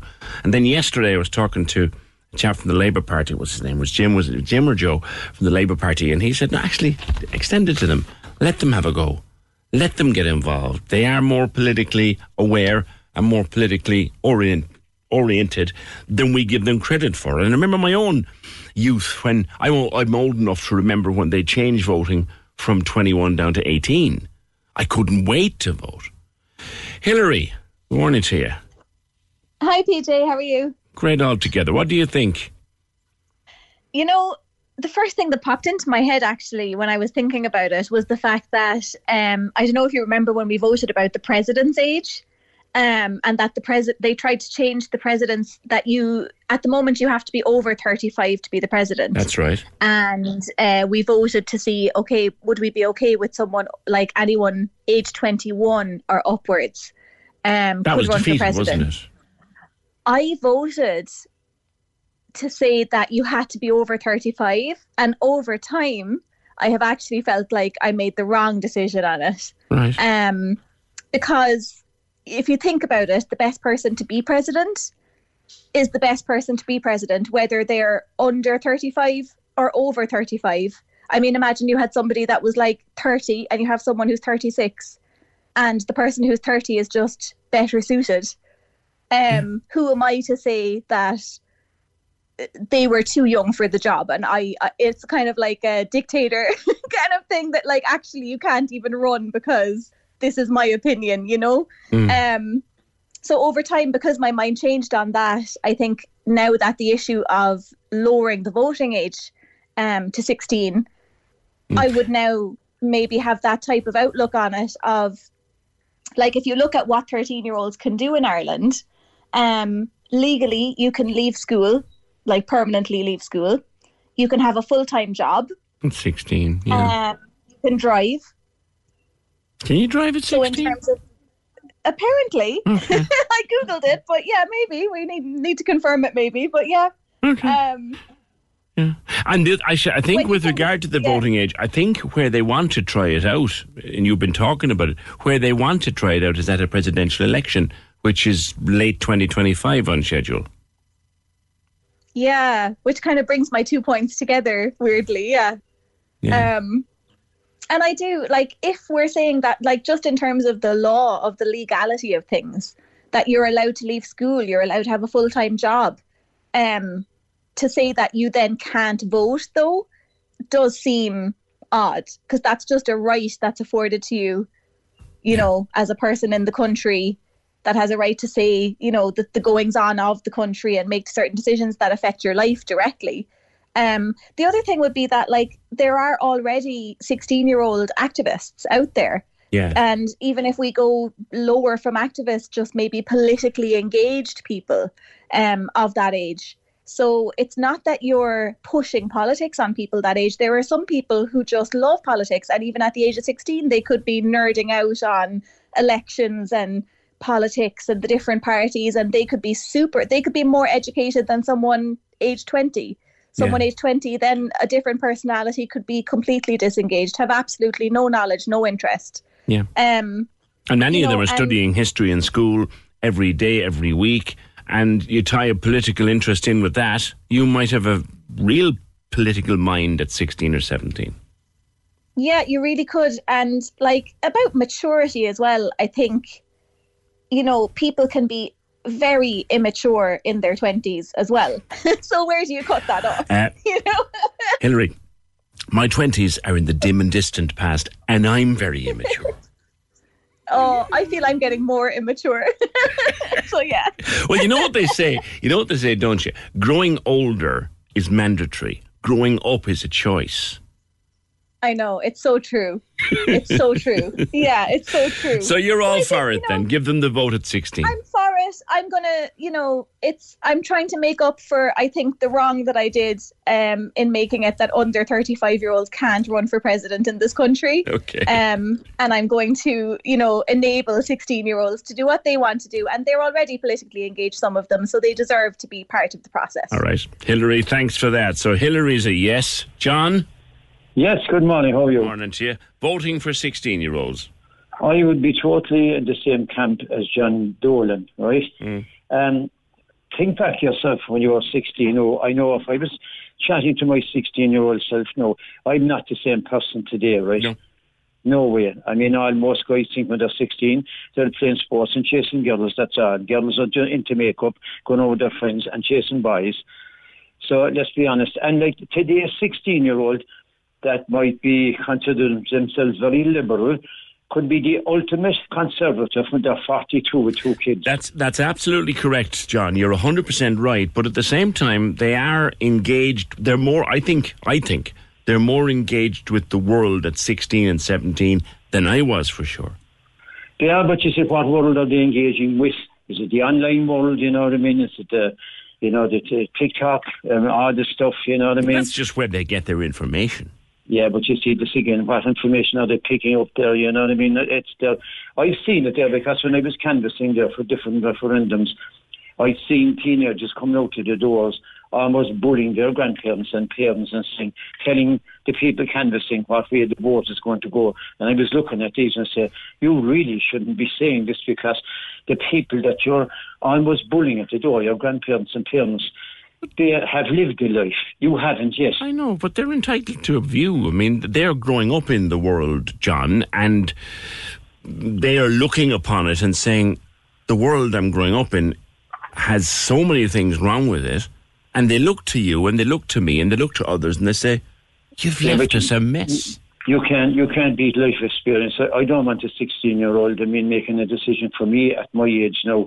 And different types of But they don't want you making decisions for them because they say you don't understand their world. That's just. Yeah, but their world is their world, but it, it's how it affects and impinges on my world. I would be worried about. Right? That's that's what I would be worried about going forward.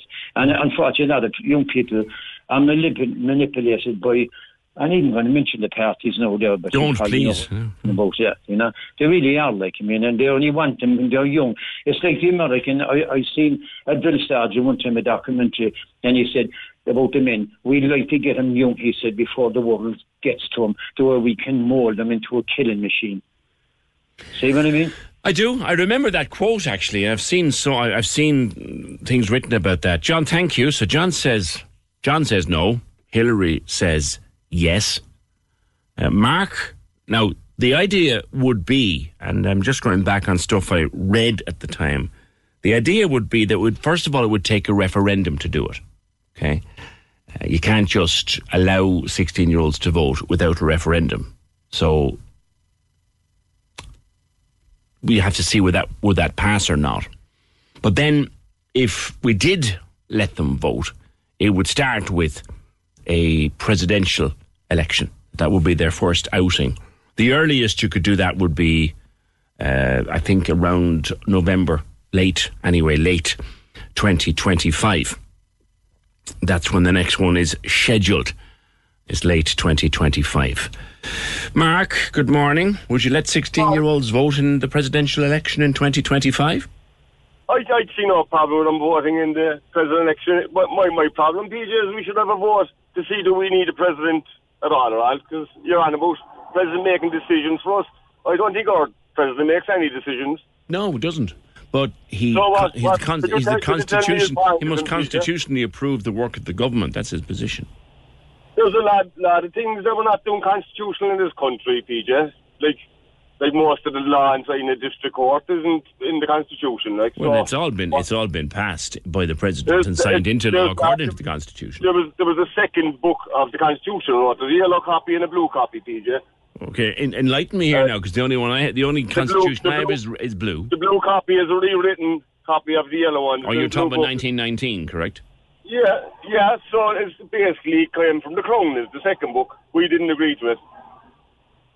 Right. So you're talking about the 1919 one, Yeah. Billy Maguire's one, the IRB one. Mm. Yeah.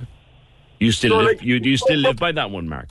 No, but PJ, like we have to make a choice. Which one are we going to live by? Like, like as I said, we're paying. Well, I think that, I think that choice was made a long time ago, wasn't it?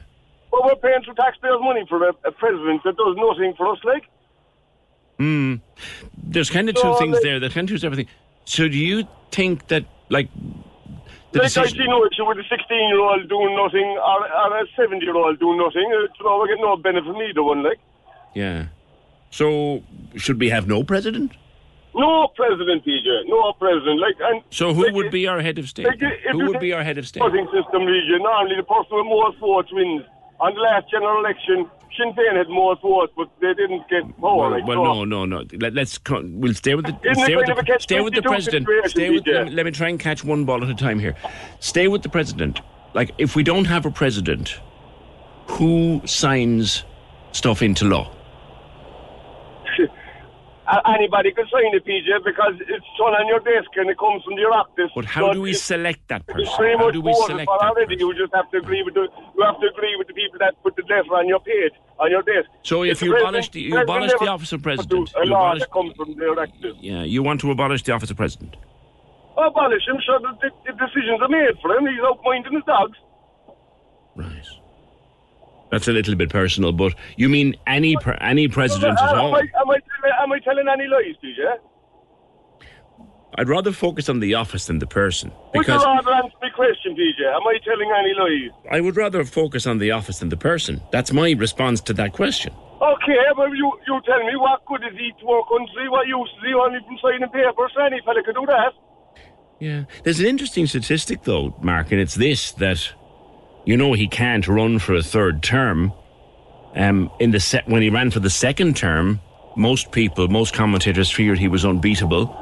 I'd be so bold as to say, if, hang on, if he could run for a third one, he'd be unbeatable again. But that's just me. go look at the competition he had, PJ. Some fella from a television program after I can say against him, like. Yeah, yeah, yeah, you're right there. You're, you're, you're You right what I there. mean? But but you want to for every bit, you want to abolish the office completely. Oh, well, get rid of it completely, yeah. Sure, they're, they're, they're me and the uh, boys doing a grand job of writing up the last parliament and from to sign a bit of paper and thing. Well, What's he's got a bit more. Hold on, He's got a bit more power than opinion of that. his own.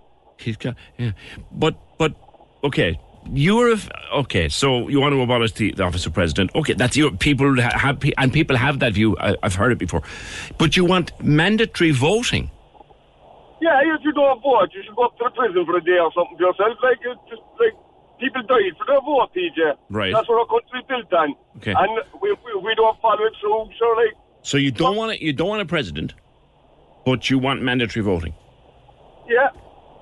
Okay. So mandatory voting for the Dáil, I take it. Mandatory voting for the council. Mandatory voting for Europe. Mandatory voting across the board, PJ. I know they have it in Australia. Do you know what I What's the point in having it if you don't have to turn up?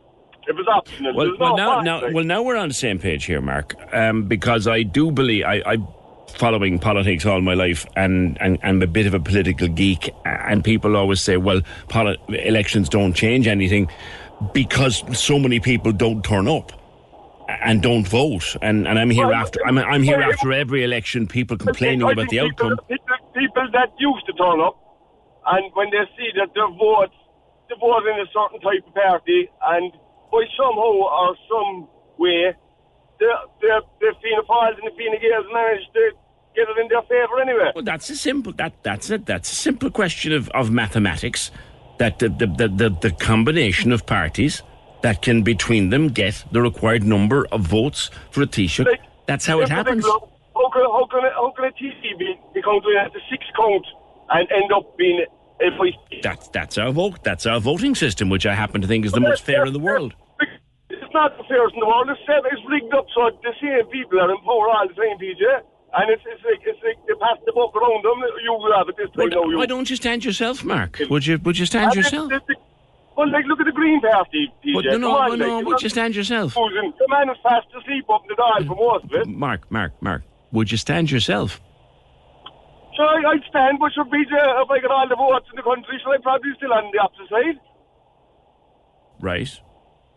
Do you know who I can't get the, the, the majority numbers to come with me, like? Right. Same with Sinn Féin are having difficulty, or, or people before profit, or, or, you know, they'll never get the majority because they don't have the numbers. Yeah. It's That's because- impossible, but that's- it's impossible for the opposition to win, win, But, win but the vote. who gives who who gives them the numbers? Like, like the Fine The Gael one, the people who vote. Fine Gael and Fine Gael are getting second. And there should be no second and third options. You vote for one person and that's that.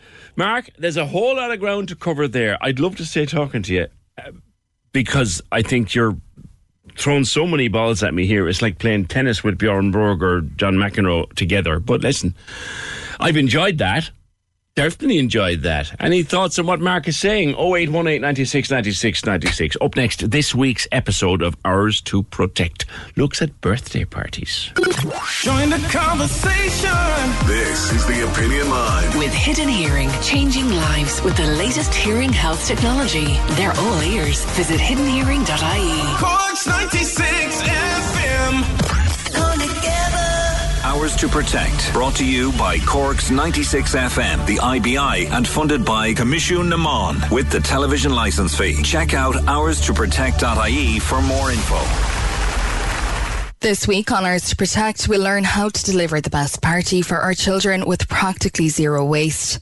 Joyful moments are meant to be celebrated, especially when it involves your children, be it birthdays, holidays, or get togethers. Children's parties are filled with loads of food and drink, decorations, activities, and games. What this usually means is a lot of waste at the end of the celebration. Leftover food, used plastic cutlery and plates, paper napkins, one time use decorations, punctured balloons, and lots more. The good news is you can reduce these wastes to a bare minimum and still throw an incredible party for your child. Throwing an almost zero waste kids party is quite possible. Owner of Jiminy Eco Toys, Sharon Keelty, explains. So your party can still be just as fun, just as rainbow-tastic, um, but sustainable. So there's four things really that are the main opportunities in parties. So the first is the tableware. The second is the party bags, like the take home bags. The third is the gifts that your child receives. And the fourth is the food. So on the tableware, if you use disposable tableware, you're looking at a big black bag of waste from every party. So think about ways that you can reuse things instead of buying disposables. So some people will just get the kids to bring their school water bottles along and they'll squirt some my or whatever into them. People will borrow t- Tupperware from neighbours or friends. Sharon is also part of the Party Kit network. They connect party organisers with their local kit, making a zero waste initiative practical, economical, and joyful. partykitnetwork.org and you can look for a local party kit. I keep one at home. It has 30 cups, plates, spoons, a uh, tablecloth, a reusable garland, some, you know, battery powered decorations. And people come and take it from my home, use it for the party, run it through the dishwasher and bring it back. So that's on the tableware. That way you can produce no waste at all on the tableware. When it comes to throwing a party for your child, party goodie bags are usually expected come the end of the celebration. Unfortunately, many of these party favours include small plastic toys that break easily and will probably be chucked in the bin soon afterwards. They also usually come in small plastic bags, which once again will go in the bin. There are approximately 670,000 4 to 8 year olds in Ireland. If each one receives five bags this year, that equates to 3,350,000. Plastic party bags are made of single use plastics and we cannot recycle them as they don't biodegrade like paper, cloth or wood. This means the few minutes of joy they bring ends up affecting our environment for centuries. You know, any parents who are listening have seen, you know, the flimsy plastic bag full of uh, cheap plastic toys that are all broken within 10 minutes and it just gives you anxiety seeing it come home. So, you know, be the parent who's brave enough to break the break the trend and send something away with the kids that the parents will be happy to see coming and the kids be happy with. So people get really lovely creative ideas for this. So they'll send home like a little pouch of sunflower seeds for the kids to plant or like a homemade salt dough decoration or a homemade cupcake or sometimes they'll make the take home part of the activities at the party, like, you know, get, get a load of little pots. We have kits with them in our store, but a load of little pots and seeds. And so the planting of the seeds is part of the, you know, a craft at the party, and then the kids take them home. Or try and get like paper bags and some, you know, paper um, toys, like we have paper frisbees and boomerangs and stuff like that. Um, or just even some sweets um, and keep it simple. Or just don't do them you know, be brave enough just not to do them. My daughter was invited to a party where they said, "Could you, um, you know, could you just donate to this charity instead, and we won't be giving party bags?" And they managed our expectations, and that was fine, and everyone was happy enough. Um, or one other idea for the take-home bags is people just buy books, or even give away like books that they've used at home that they're no longer reading, which I think is a lovely idea. Birthday parties will always take place, so if we teach our children at a young age to be conscious of their footprint on this planet, is probably the best long term birthday gift we could give them. To learn more about sustainable birthday parties, visit jiminy.ie or check the show notes of this episode. Ours to Protect, brought to you by Cork's 96 FM, the IBI, and funded by Coimisiún na Meán with the television license fee. Check out hours to protect.ie for more info. Join the conversation. This is the Opinion Line. With Hidden Hearing, focused solely on your hearing health for over 35 years. They're all ears. Visit hiddenhearing.ie. Cork's 96 FM. The lines are live. Hello. Join the conversation.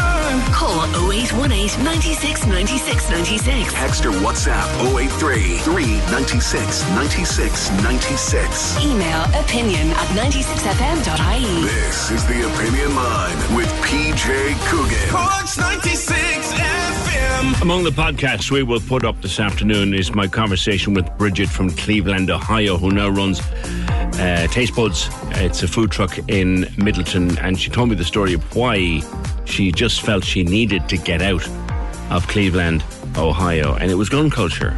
And we had a fabulous conversation that'll go up on podcast very shortly after the show today. I'm from Akron, Ohio. I've lived in Cork 25 years. I really feel for her, says that message. Jerry says, What a delightful lady Bridget is. Wonderful story. Uh, and must try her food very soon. Cops going into schools training little kids how to stay away from flying bullets. I'd have my kids on the first plane out of there. different. If I didn't have kids, I might stay, but no way would I have my kids in that thought process. Oh wait, one eight ninety six ninety six ninety six, and then with regard to voting, um, Mark through the whole conversation to the four winds uh, before eleven o'clock. There, where I'll come back to this. Justin and Frank wants to get into it as well. So there's this began on the program earlier in the week when I was chatting with John Dolan on extending the vote to 16 year olds. That's available on our long list of podcasts as well from the week. John Dolan of the Echo, who is the father of three teenage boys, and he reckons no, they're just not ready to vote. We threw it open to the floor. There's a to and from. Hillary was on before 11. She said, you know, why not? Why not give them a go? It's working in Scotland. And John is opposed to it because he believes, look, they're not ready. They don't know enough about the world. I don't know where I am. I've raised a couple of kids, and I, I know that when I was a teenager in my late, te- uh, certainly in my late teens anyway, I couldn't wait to vote, and I had an interest in politics and the history of politics and how politics works in this country. I had an interest from maybe 15, 16 years of age. And would I have made a useful voter? I don't know. Would I have had liked to vote at 16? I probably would. So it's an open debate, and there's many, many different sides to it. Mark, Mark I come back to Mark. Mark, Mark actually has been one of the calls of the day. Um, people responding to him. But Justin, you wanted to talk about this. Morning. Morning, PJ. How are you? Good. We missed you on your holidays. Hope Ah, it was th- good. Thank you so much, mate. What, what, what would you like to say? Um, honestly, this is a situation that's come up in the states before we moved to um, the, after the Biden and 2020 election, where they were trying to open the vote to kids as young as 16. The party doing it was a Democratic Party, and at the time there was a lot of stuff on social media about oh you want to vote this way. And it was stirring stuff up in the schools where schools were having walkouts over this issue or that issue or the me too movement or the george floyd riots. And what we saw with our politicians where they started targeting the 16 year olds trying to put this debate out there to get them to vote so they could sway the young minds now a 16 year old some mature some are maturer than others hmm.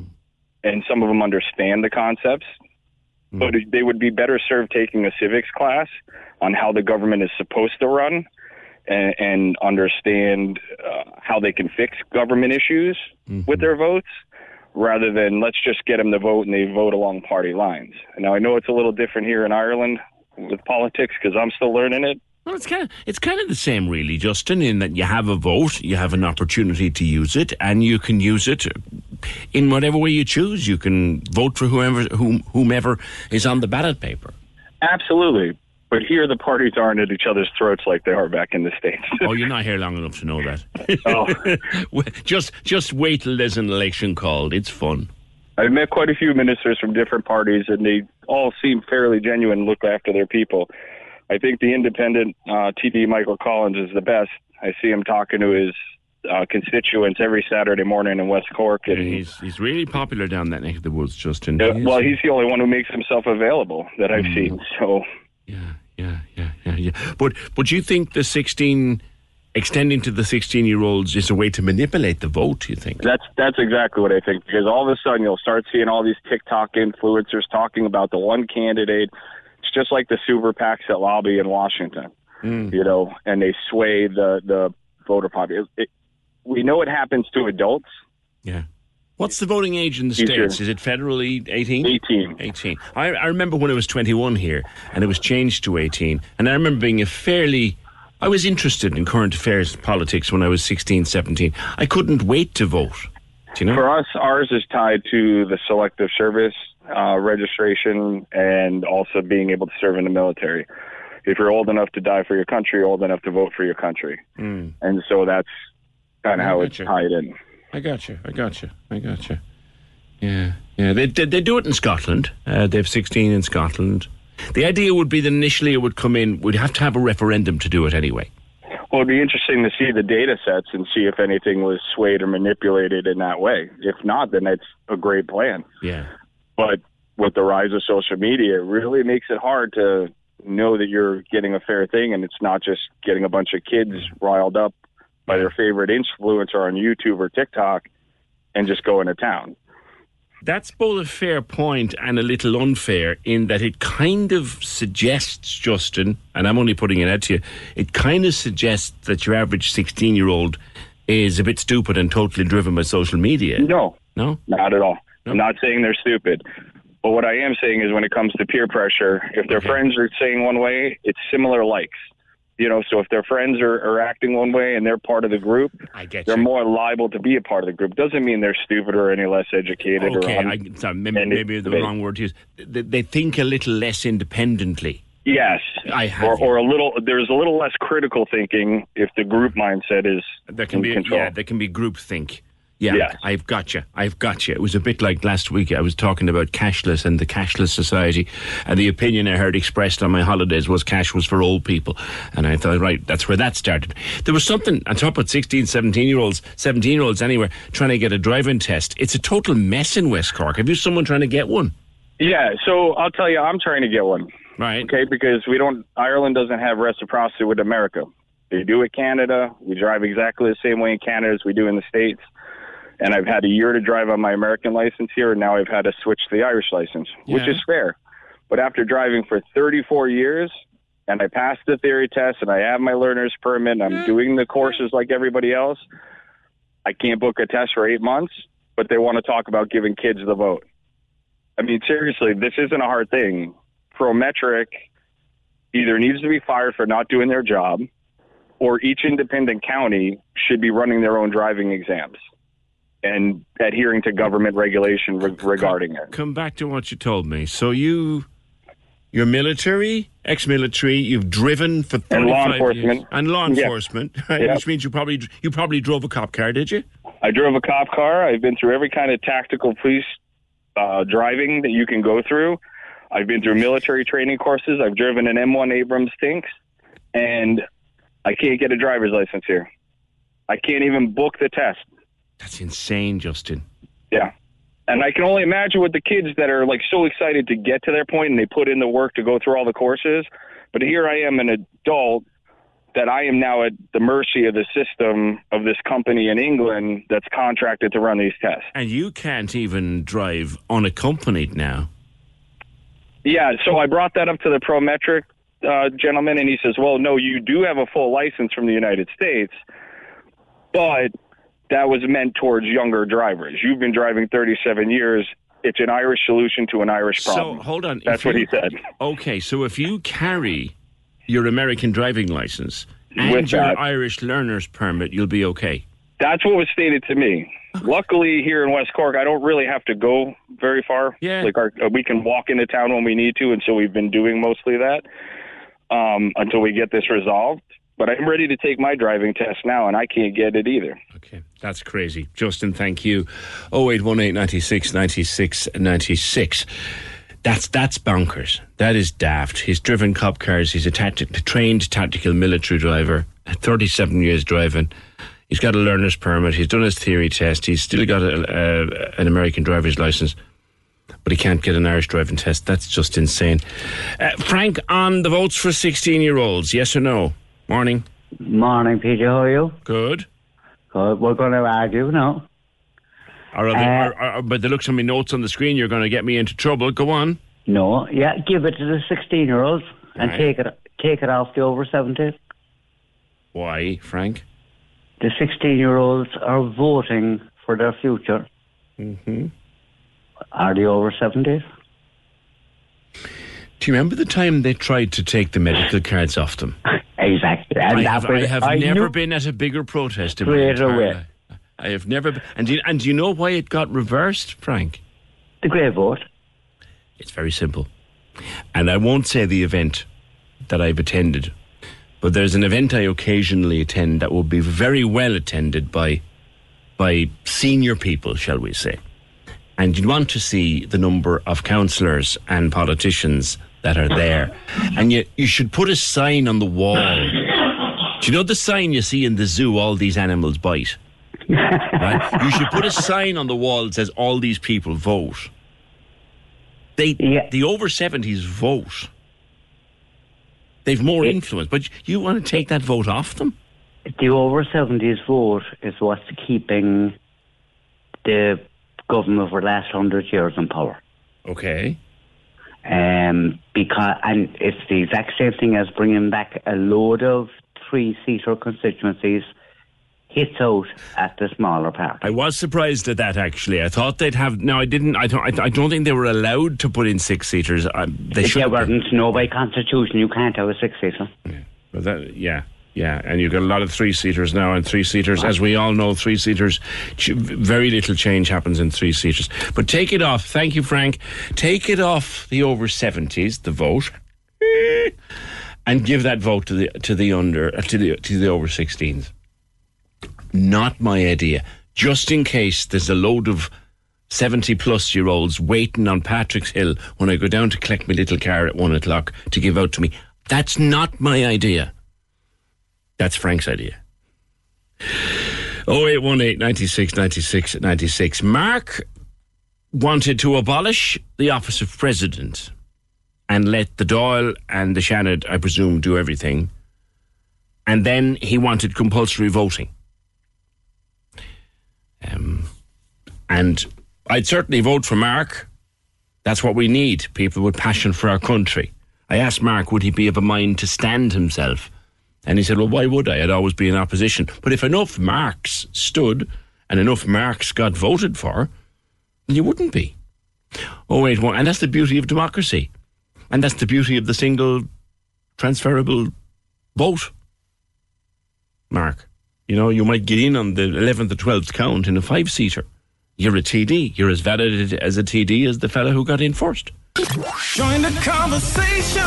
This is the Opinion Line. With Hidden Hearing, changing lives with the latest hearing health technology. They're all ears. Visit hiddenhearing.ie. Corks 96 FM. The Cork Diary. On Corks 96 FM. The Teddy Daly Memorial in aid of pancreatic cancer research will take place on Sunday, the 17th of September. A virtual event. People are encouraged to get involved by walking, running, cycling, or your activity of choice and help raise vital funds for breakthrough cancer research. To donate and to register, go to breakthroughcancer.ie. If you have an event you would like mentioned, email the details to corkdiary at 96fm.ie.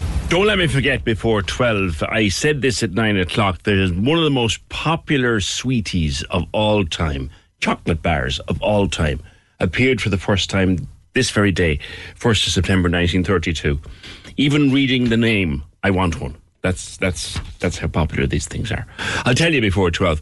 Uh, Frank, Frank, Frank, Frank. Frank's idea with regard to the vote for the the sixteen-year-olds is give them the vote and take it from the over seventies because he says that now Frank's tongue is probably in his cheek, but he says the over seventies have lived their lives. They've no future to plan for. The sixteen-year-olds are planning for their future. Let them vote for it. Um, Barry wants to know was Frank on a half day when we were taught respect in the Mon?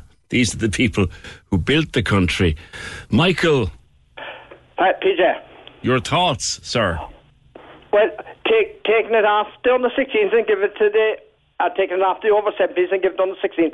The under 16s w- w- mightn't give a penny to the state until they're gone 25 years of age for the amount of time they spent in college now. Right, I'm 74, going on 75. I worked full time for 56 years. right. I started working when I left school at 14, which was the case at that time. Uh-huh. The, the under 16s wouldn't give anything to the state until they're. No, the under 16s have no, maybe until they're 25. Well, you can work full time at the age of 16. I, I know that, but how many? At the moment, you can't even get people to work. Uh, The, like, in the, what demand is for people in restaurants and shops and this and that at the moment, looking for workers every day of the week and can't get them. true, true, true, true. And like, I know 16 year olds, I have nephews myself. Some of them are working, but more of them don't want work. Mm, mm. Do you think, I can do you think they'd vote? myself, do, you I think, can see it. do you think if you gave them the vote, they'd vote? The vote, I, I don't know. And like, number one, we shouldn't have any more bloody TDs than what we have. Because they're screwing the state as it is. Well, that's the Constitution, you see, Michael. I know that, but like, who makes the constitution? The politicians. They'll have a referendum, then and if they don't agree with the referendum, they'll have a second one, which they did for the Maastricht Treaty and this and that. eh? Oh, yeah. Un- until the, until you back them, like. You'll you'll greet me with them when they come to the door until you hire me, but after that you don't see any more of them until the next five well, years Michael, you, you know what I've been saying, and, and I'm into politics uh, all my life, but I always say this, and I've, I've, I've said this anybody who believes anything they're told on the doorstep during an election probably shouldn't be allowed to vote anyway. But but that's that's that's just me. Michael, thank you. Oh, terrible idea out of Frank. Um, and work. Good man, Michael. Thank you. That now to someone who would be on side of it, Atakan. Good morning, PJ. Hey, fella, you're studying politics, aren't you? Uh, I I graduated with an undergraduate degree in government and politics, and now I'm just about to finish my masters in international relations. Good man yourself. So you'd be in favour of the vote for the under or the over 16s? Oh, absolutely. Um, like I look at Scotland now as a great example. They brought it in for the 2014 uh, independence referendum, and a lot of young people voted in it, and obviously they voted in favour of independence, and a Mm. lot of them engaged in the debate. And I think then it drew kind of comparisons. Then, if we look at Scotland compared to ourselves, we're not far, obviously geographically, but Mm. also if you think about it, they've engaged more in politics there. And now I think if we did give 16 year olds and over 16 year olds the right to vote, they'd have like they'd engage in politics more.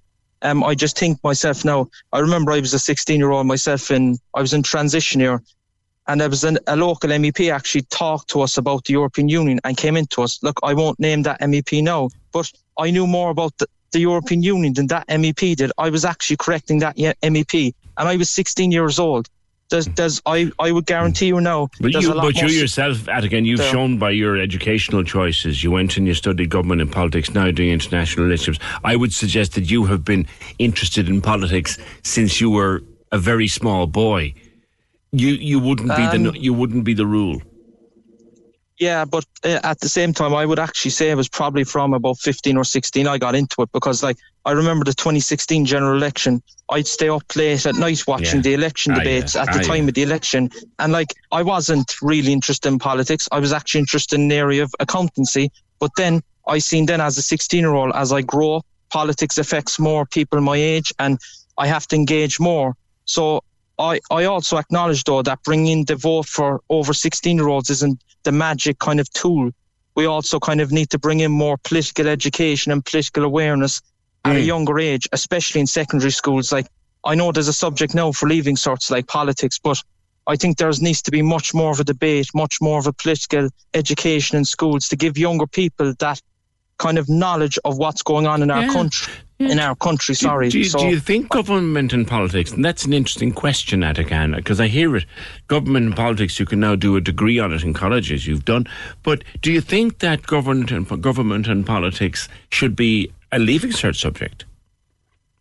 Um, at the moment, no. It's a there is a leaving cert option subject that called politics. I think I was about a year beyond that which I could do, so I couldn't do it. But I think, in my opinion, you know the way in past years now we've gotten rid of, you know, like there was talk of getting rid of mandatory history for junior cert. Hmm. I think in that in itself was a disgrace, and also history itself is actually not mandatory for leaving cert. So I think, in my opinion, history and also, as you said, government and politics, I think there should be both mandatory because politics, whatever avenue or whatever industry that you work in, politics in some way is going to affect you. If you're working the economic sector, it's going to affect you. If you're working in the retail sector, it's going to affect you. If you're working in the public service, private service, any area, it's going to affect you. So I think of utmost importance, politics is of education. We, we look at maths now. Maths is very important. We look at English. English is very important. But politics, I would say, equally is even, I would say, even to a larger extent, more important than that. An understanding of how politics works. Atakan, fantastic contribution. Thank you. 0818 96 96 96. I have more to come, do I? Uh, uh, if Frank had his way, Derek Blighe would be voted in, says Mags. I saw him supporting him online the other day. Uh, I don't even like mentioning that particular name on the radio, Mags, but, but there you go. Thank you. 0818 96 96 96. Ka. Hiya, Ka. Hello. Hi. You were listening to Frank. He said, take the boat off the over 70s and give it to the over 16s. Yeah. Uh, my opinion on that basically is I've been on to you before, but it was on a later note about the north side. Oh, I recognise the voice yeah. now. I do, yeah. yeah. My point is, um, my dad is 84, a fine man. He wouldn't give up his vote for anybody. And my point is, the over 70s, like he said, they, like what are they voting for? They're voting for their children and their grandchildren to come. You know? And like, I might be a little bit political. I told you, Tommy Gould's my cousin, so I might, I might run myself for president. Well, there you go. Are you over 35? Oh, uh, yes. Well, you can then. Yeah. Listen, it's just the fact that 16 year olds, right, who I, kids growing up, I don't think, first of all, a lot don't have the interest in it. You know, and I think over 70s or older people, like, they're passionate about it. They want things to change because even it's different days when they call to the, the TDs will give you anything, they'd help you out do that. Um, I don't think 16 year olds really, I think the more they'll be worried about education and this and that, but the everyday things, I don't know. I think the over 70s, they're a fountain of knowledge. Well, I, th- I think, in fairness, Frank is kind of half joking when he suggests taking it off the over 70s. But would you would you extend it to the o- over 16s, Kat? I'm sitting on the fence at this stage, uh, to be honest with you. Um, There's a, now, that, now, that's a political answer, Kat. well, yeah, I'm going to say now what your wife would say, each to their own. Go on, you got me on that one. Thank you.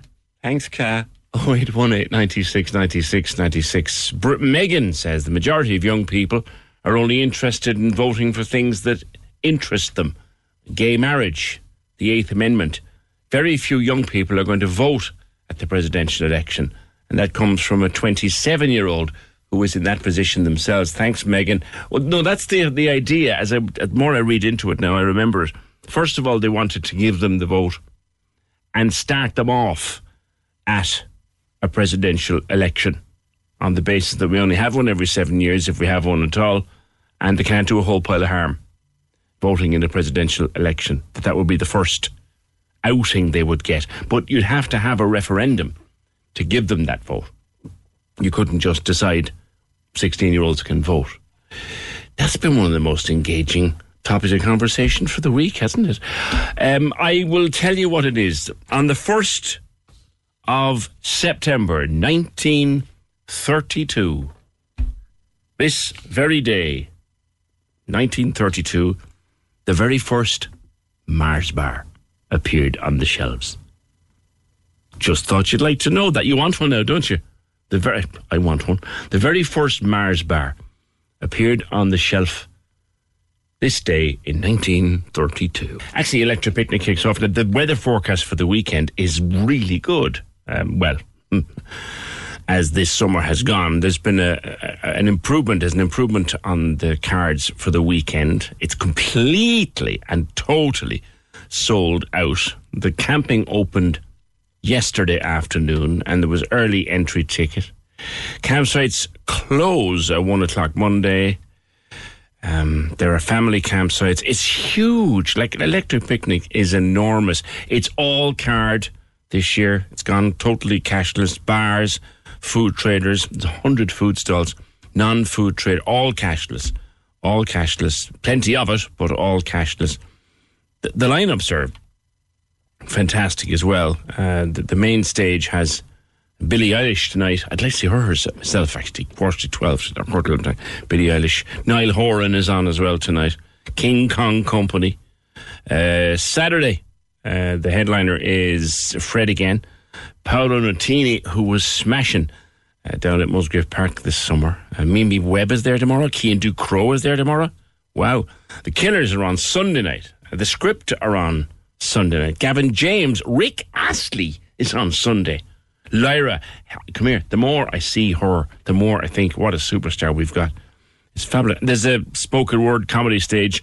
Ross is appearing there over the weekend. It's enormous. It's just a huge thing. They've announced next year that it'll be moving back to earlier in August. I wonder whether that'll make a huge difference to it. And the tickets for next year go on sale on the 8th of September, like as in this day week. Tickets for next year. If you're going, enjoy. Be careful. Enjoy. Get home safely. Enjoy the weekend. Have fun. And if there's anything you need to talk to us about over the weekend, if yes, if you land yourself, if you think there's something happens at Electric Picnic, if you spot something or come across something or experience something or meet somebody that you think we'd be interested in, you can contact us right across the weekend. Opinion at 96fm.ie. Uh, or you can message us on Twitter, or you can, whatever, just get in touch with us. Uh, opinion at 6fm.ie if there's anything you want to talk about from Electric Picnic. We look forward to hearing your stories. You're lucky, lucky. Actually, my, my daughter was going to go. She's been a couple of times. Uh, she was away last week at the Grand Prix in Amsterdam. It was their summer holidays, herself and her pals. But I said to her, they're going to electric. This'll tell you now. I said to her, they're going to electric picnic. And she said, no, not going, Dad. No, not going this year. I was, I'd love to see Fred again, but I'm not going. I said, Fred, you saw Fred before? No, she said, Fred again. I said, yeah, but I, yeah. then she showed me their stuff, and I thought, they're damn good. Join the conversation. This is the Opinion Line. With Hidden Hearing, focused solely on your hearing health for over 35 years. They're all ears. Visit hiddenhearing.ie. Cork's 96 FM. You'll hear more about this as the day goes on, but just some story. Charlie Weston has broken it on the Independent website in the last few minutes.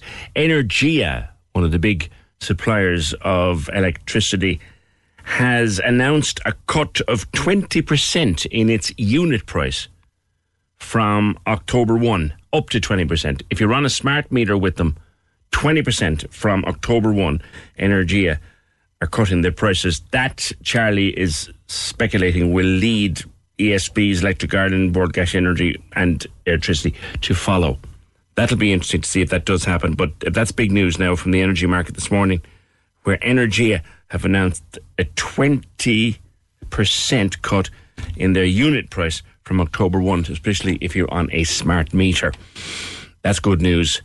Premier League live back this weekend at 96fm.ie. Trevor and the team. Uh, this Saturday again from midday, power, uh, powered up by Talk Sport. Three big ones for you. Sheffield United v Everton, that's 12.30. Chelsea against Nottingham Forest at 3 and Brighton against Newcastle at 5.30. And of course, all the news from all the grounds as it comes in.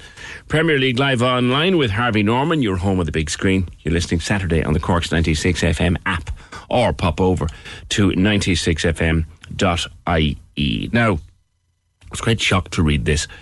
Uh, down in Castlefreke, Long Strand, beautiful, beautiful part of the country, but they have no public toilets.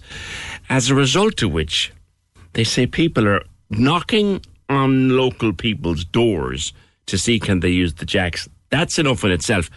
But please, like Breda, Breda Cooney, they're going into the, they're going in and hiding, and they're doing their business inside in the inside in the dunes. Good morning.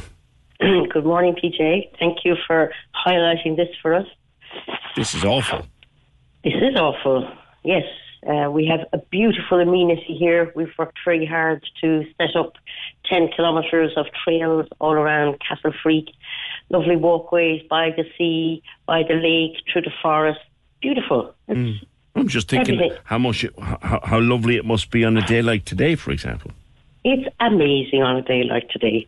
But even all year round, we have people coming here because it's beautiful every time of the year. You have it in the summer with all the leaves on the trees, and then you have it in the winter uh, with all the leaves on the ground, and it's it's spectacular.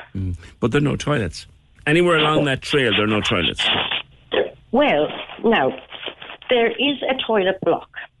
There uh, toilets were erected there in the late 1960s, and uh, there were two toilets there, uh, male and a female, and uh, they ran up until the 2000s, and then they were closed. Nice. Uh, yeah. Why? And they, well, that's a good question. Lots of people have various uh, responses, but one of them is that uh, they were being vandalised. Right. Um, now, I don't know exactly why. Somebody does, but I don't know why.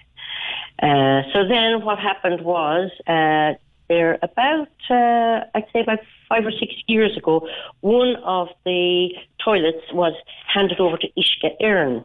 Uh-huh. So now they have some kind of a water treatment thing in there or something. I, I don't know exactly. We can't find out. But anyway, one of the toilets is closed there, but the other one is there. So, as you say, it's true. There, there aren't any toilets along all of our 10k of walks, uh, which are of European standard, mind. They're like excellent quality. Um, uh, facilitated by Coillte and some landowners, the uh, NPWS and the council. Uh, but we really need toilets to be Yeah. open, to, to have a, a proper standard. So there is one toilet there. So it's not like we're actually looking for something major. Even if they could open the one toilet, we'd be on our way somewhere. Yeah, well, you you think along a ten kilometre trail, you'd at least have toilets at the beginning, the middle, and the end of it. Well, yeah, that would that'd, that'd be ideal, of course. That would be, be that would be simple logic, Rita. Yeah. Do you know? Simple. I mean, I'm I'm just back from from Lanzarote, and the the main front beach there in Puerto del Carmen, in Playa Grande, big beach. There's toilets. There's toilets every 200 yards. Right, yeah. Do you know what I mean? Well, for, yeah, I, I hear you, but for some reason we can't have them. And uh, the Red Strand is close enough, maybe about 5Ks, and we have Owenahincha the other way, yeah. maybe about 3Ks, and they have uh, um, toilets, but uh, we don't. Right. And, and when Um, you approach the council, because of the fantastic work you've done f- with the walkway and everything, when you approach the council to ask them, what did they say? Well, uh, again, the, the responses are varying. But one of them is that we don't have any money. Um, but they did actually send out tenders there about four years ago, I suppose, uh, and they uh, for compostable toilets. But for some reason, uh, that was stopped. So they did think they had money at some point or another. But either way, saying that they don't have money isn't an excuse because they can. they- don't need to have the money in their coffers. They can actually go and get a grant from Bord Fáilte or Leader or CCAD Yes. or West Cork Development. They can go and get it. But the thing is, we are a voluntary organisation, so we all have jobs to do. But the council people, they're actually employed to do this kind of thing. So we're looking for somebody to do the heavy lifting for us, hmm. basically to get onto the likes of Bord Fáilte, because there is no point in me getting onto them. It's actually somebody that from the council that needs to get yeah, there. yeah, and, and like you said, Fáilte Ireland and other out, they, they, there's money to be had. There's you just need to to, go had, to get it. yes. Yeah. Yeah, definitely. But we just need somebody that will go and get it for us.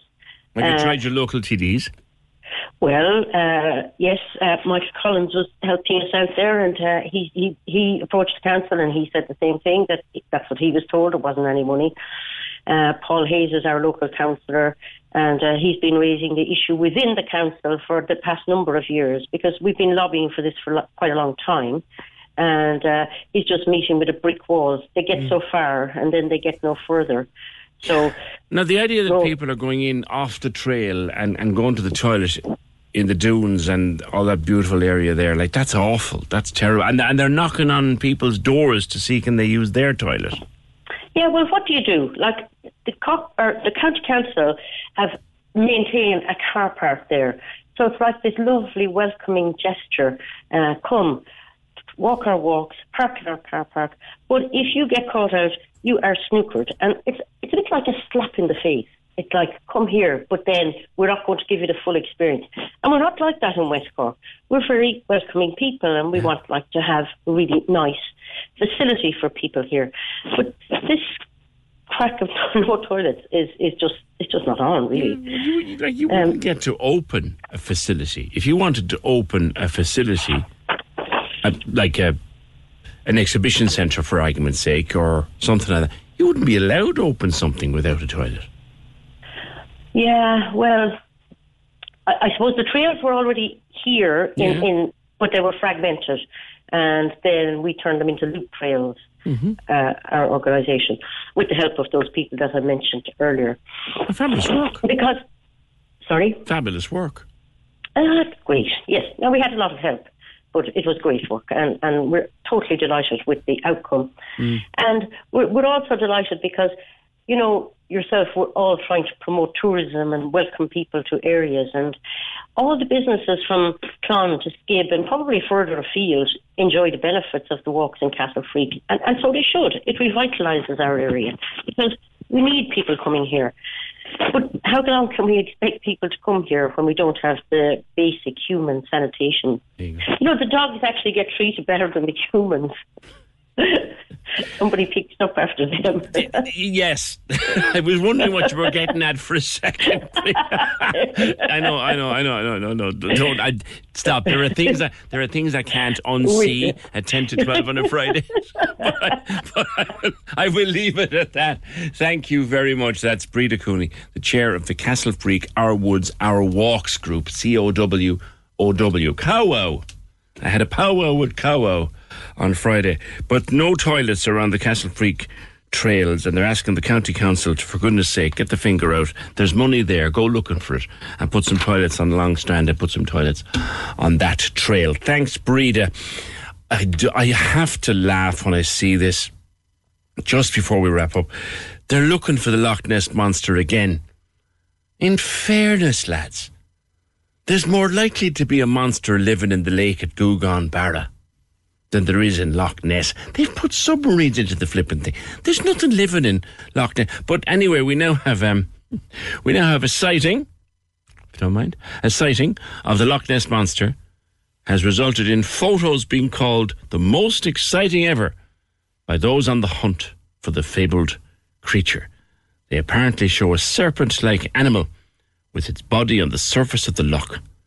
They were taken in 2018, but the photographer kept them to herself for fear of public ridicule. for fear of, sorry, for fear of public ridicule. Now, now, however, there is an ongoing search for the famed water beast, the largest Loch Ness hunt in 50 years. Yeah. What's the bet that there are a couple of new businesses opening up there and that, to get, I mean, yeah, like it, like, if you, there's, it's like a couple of things sticking up out of the water.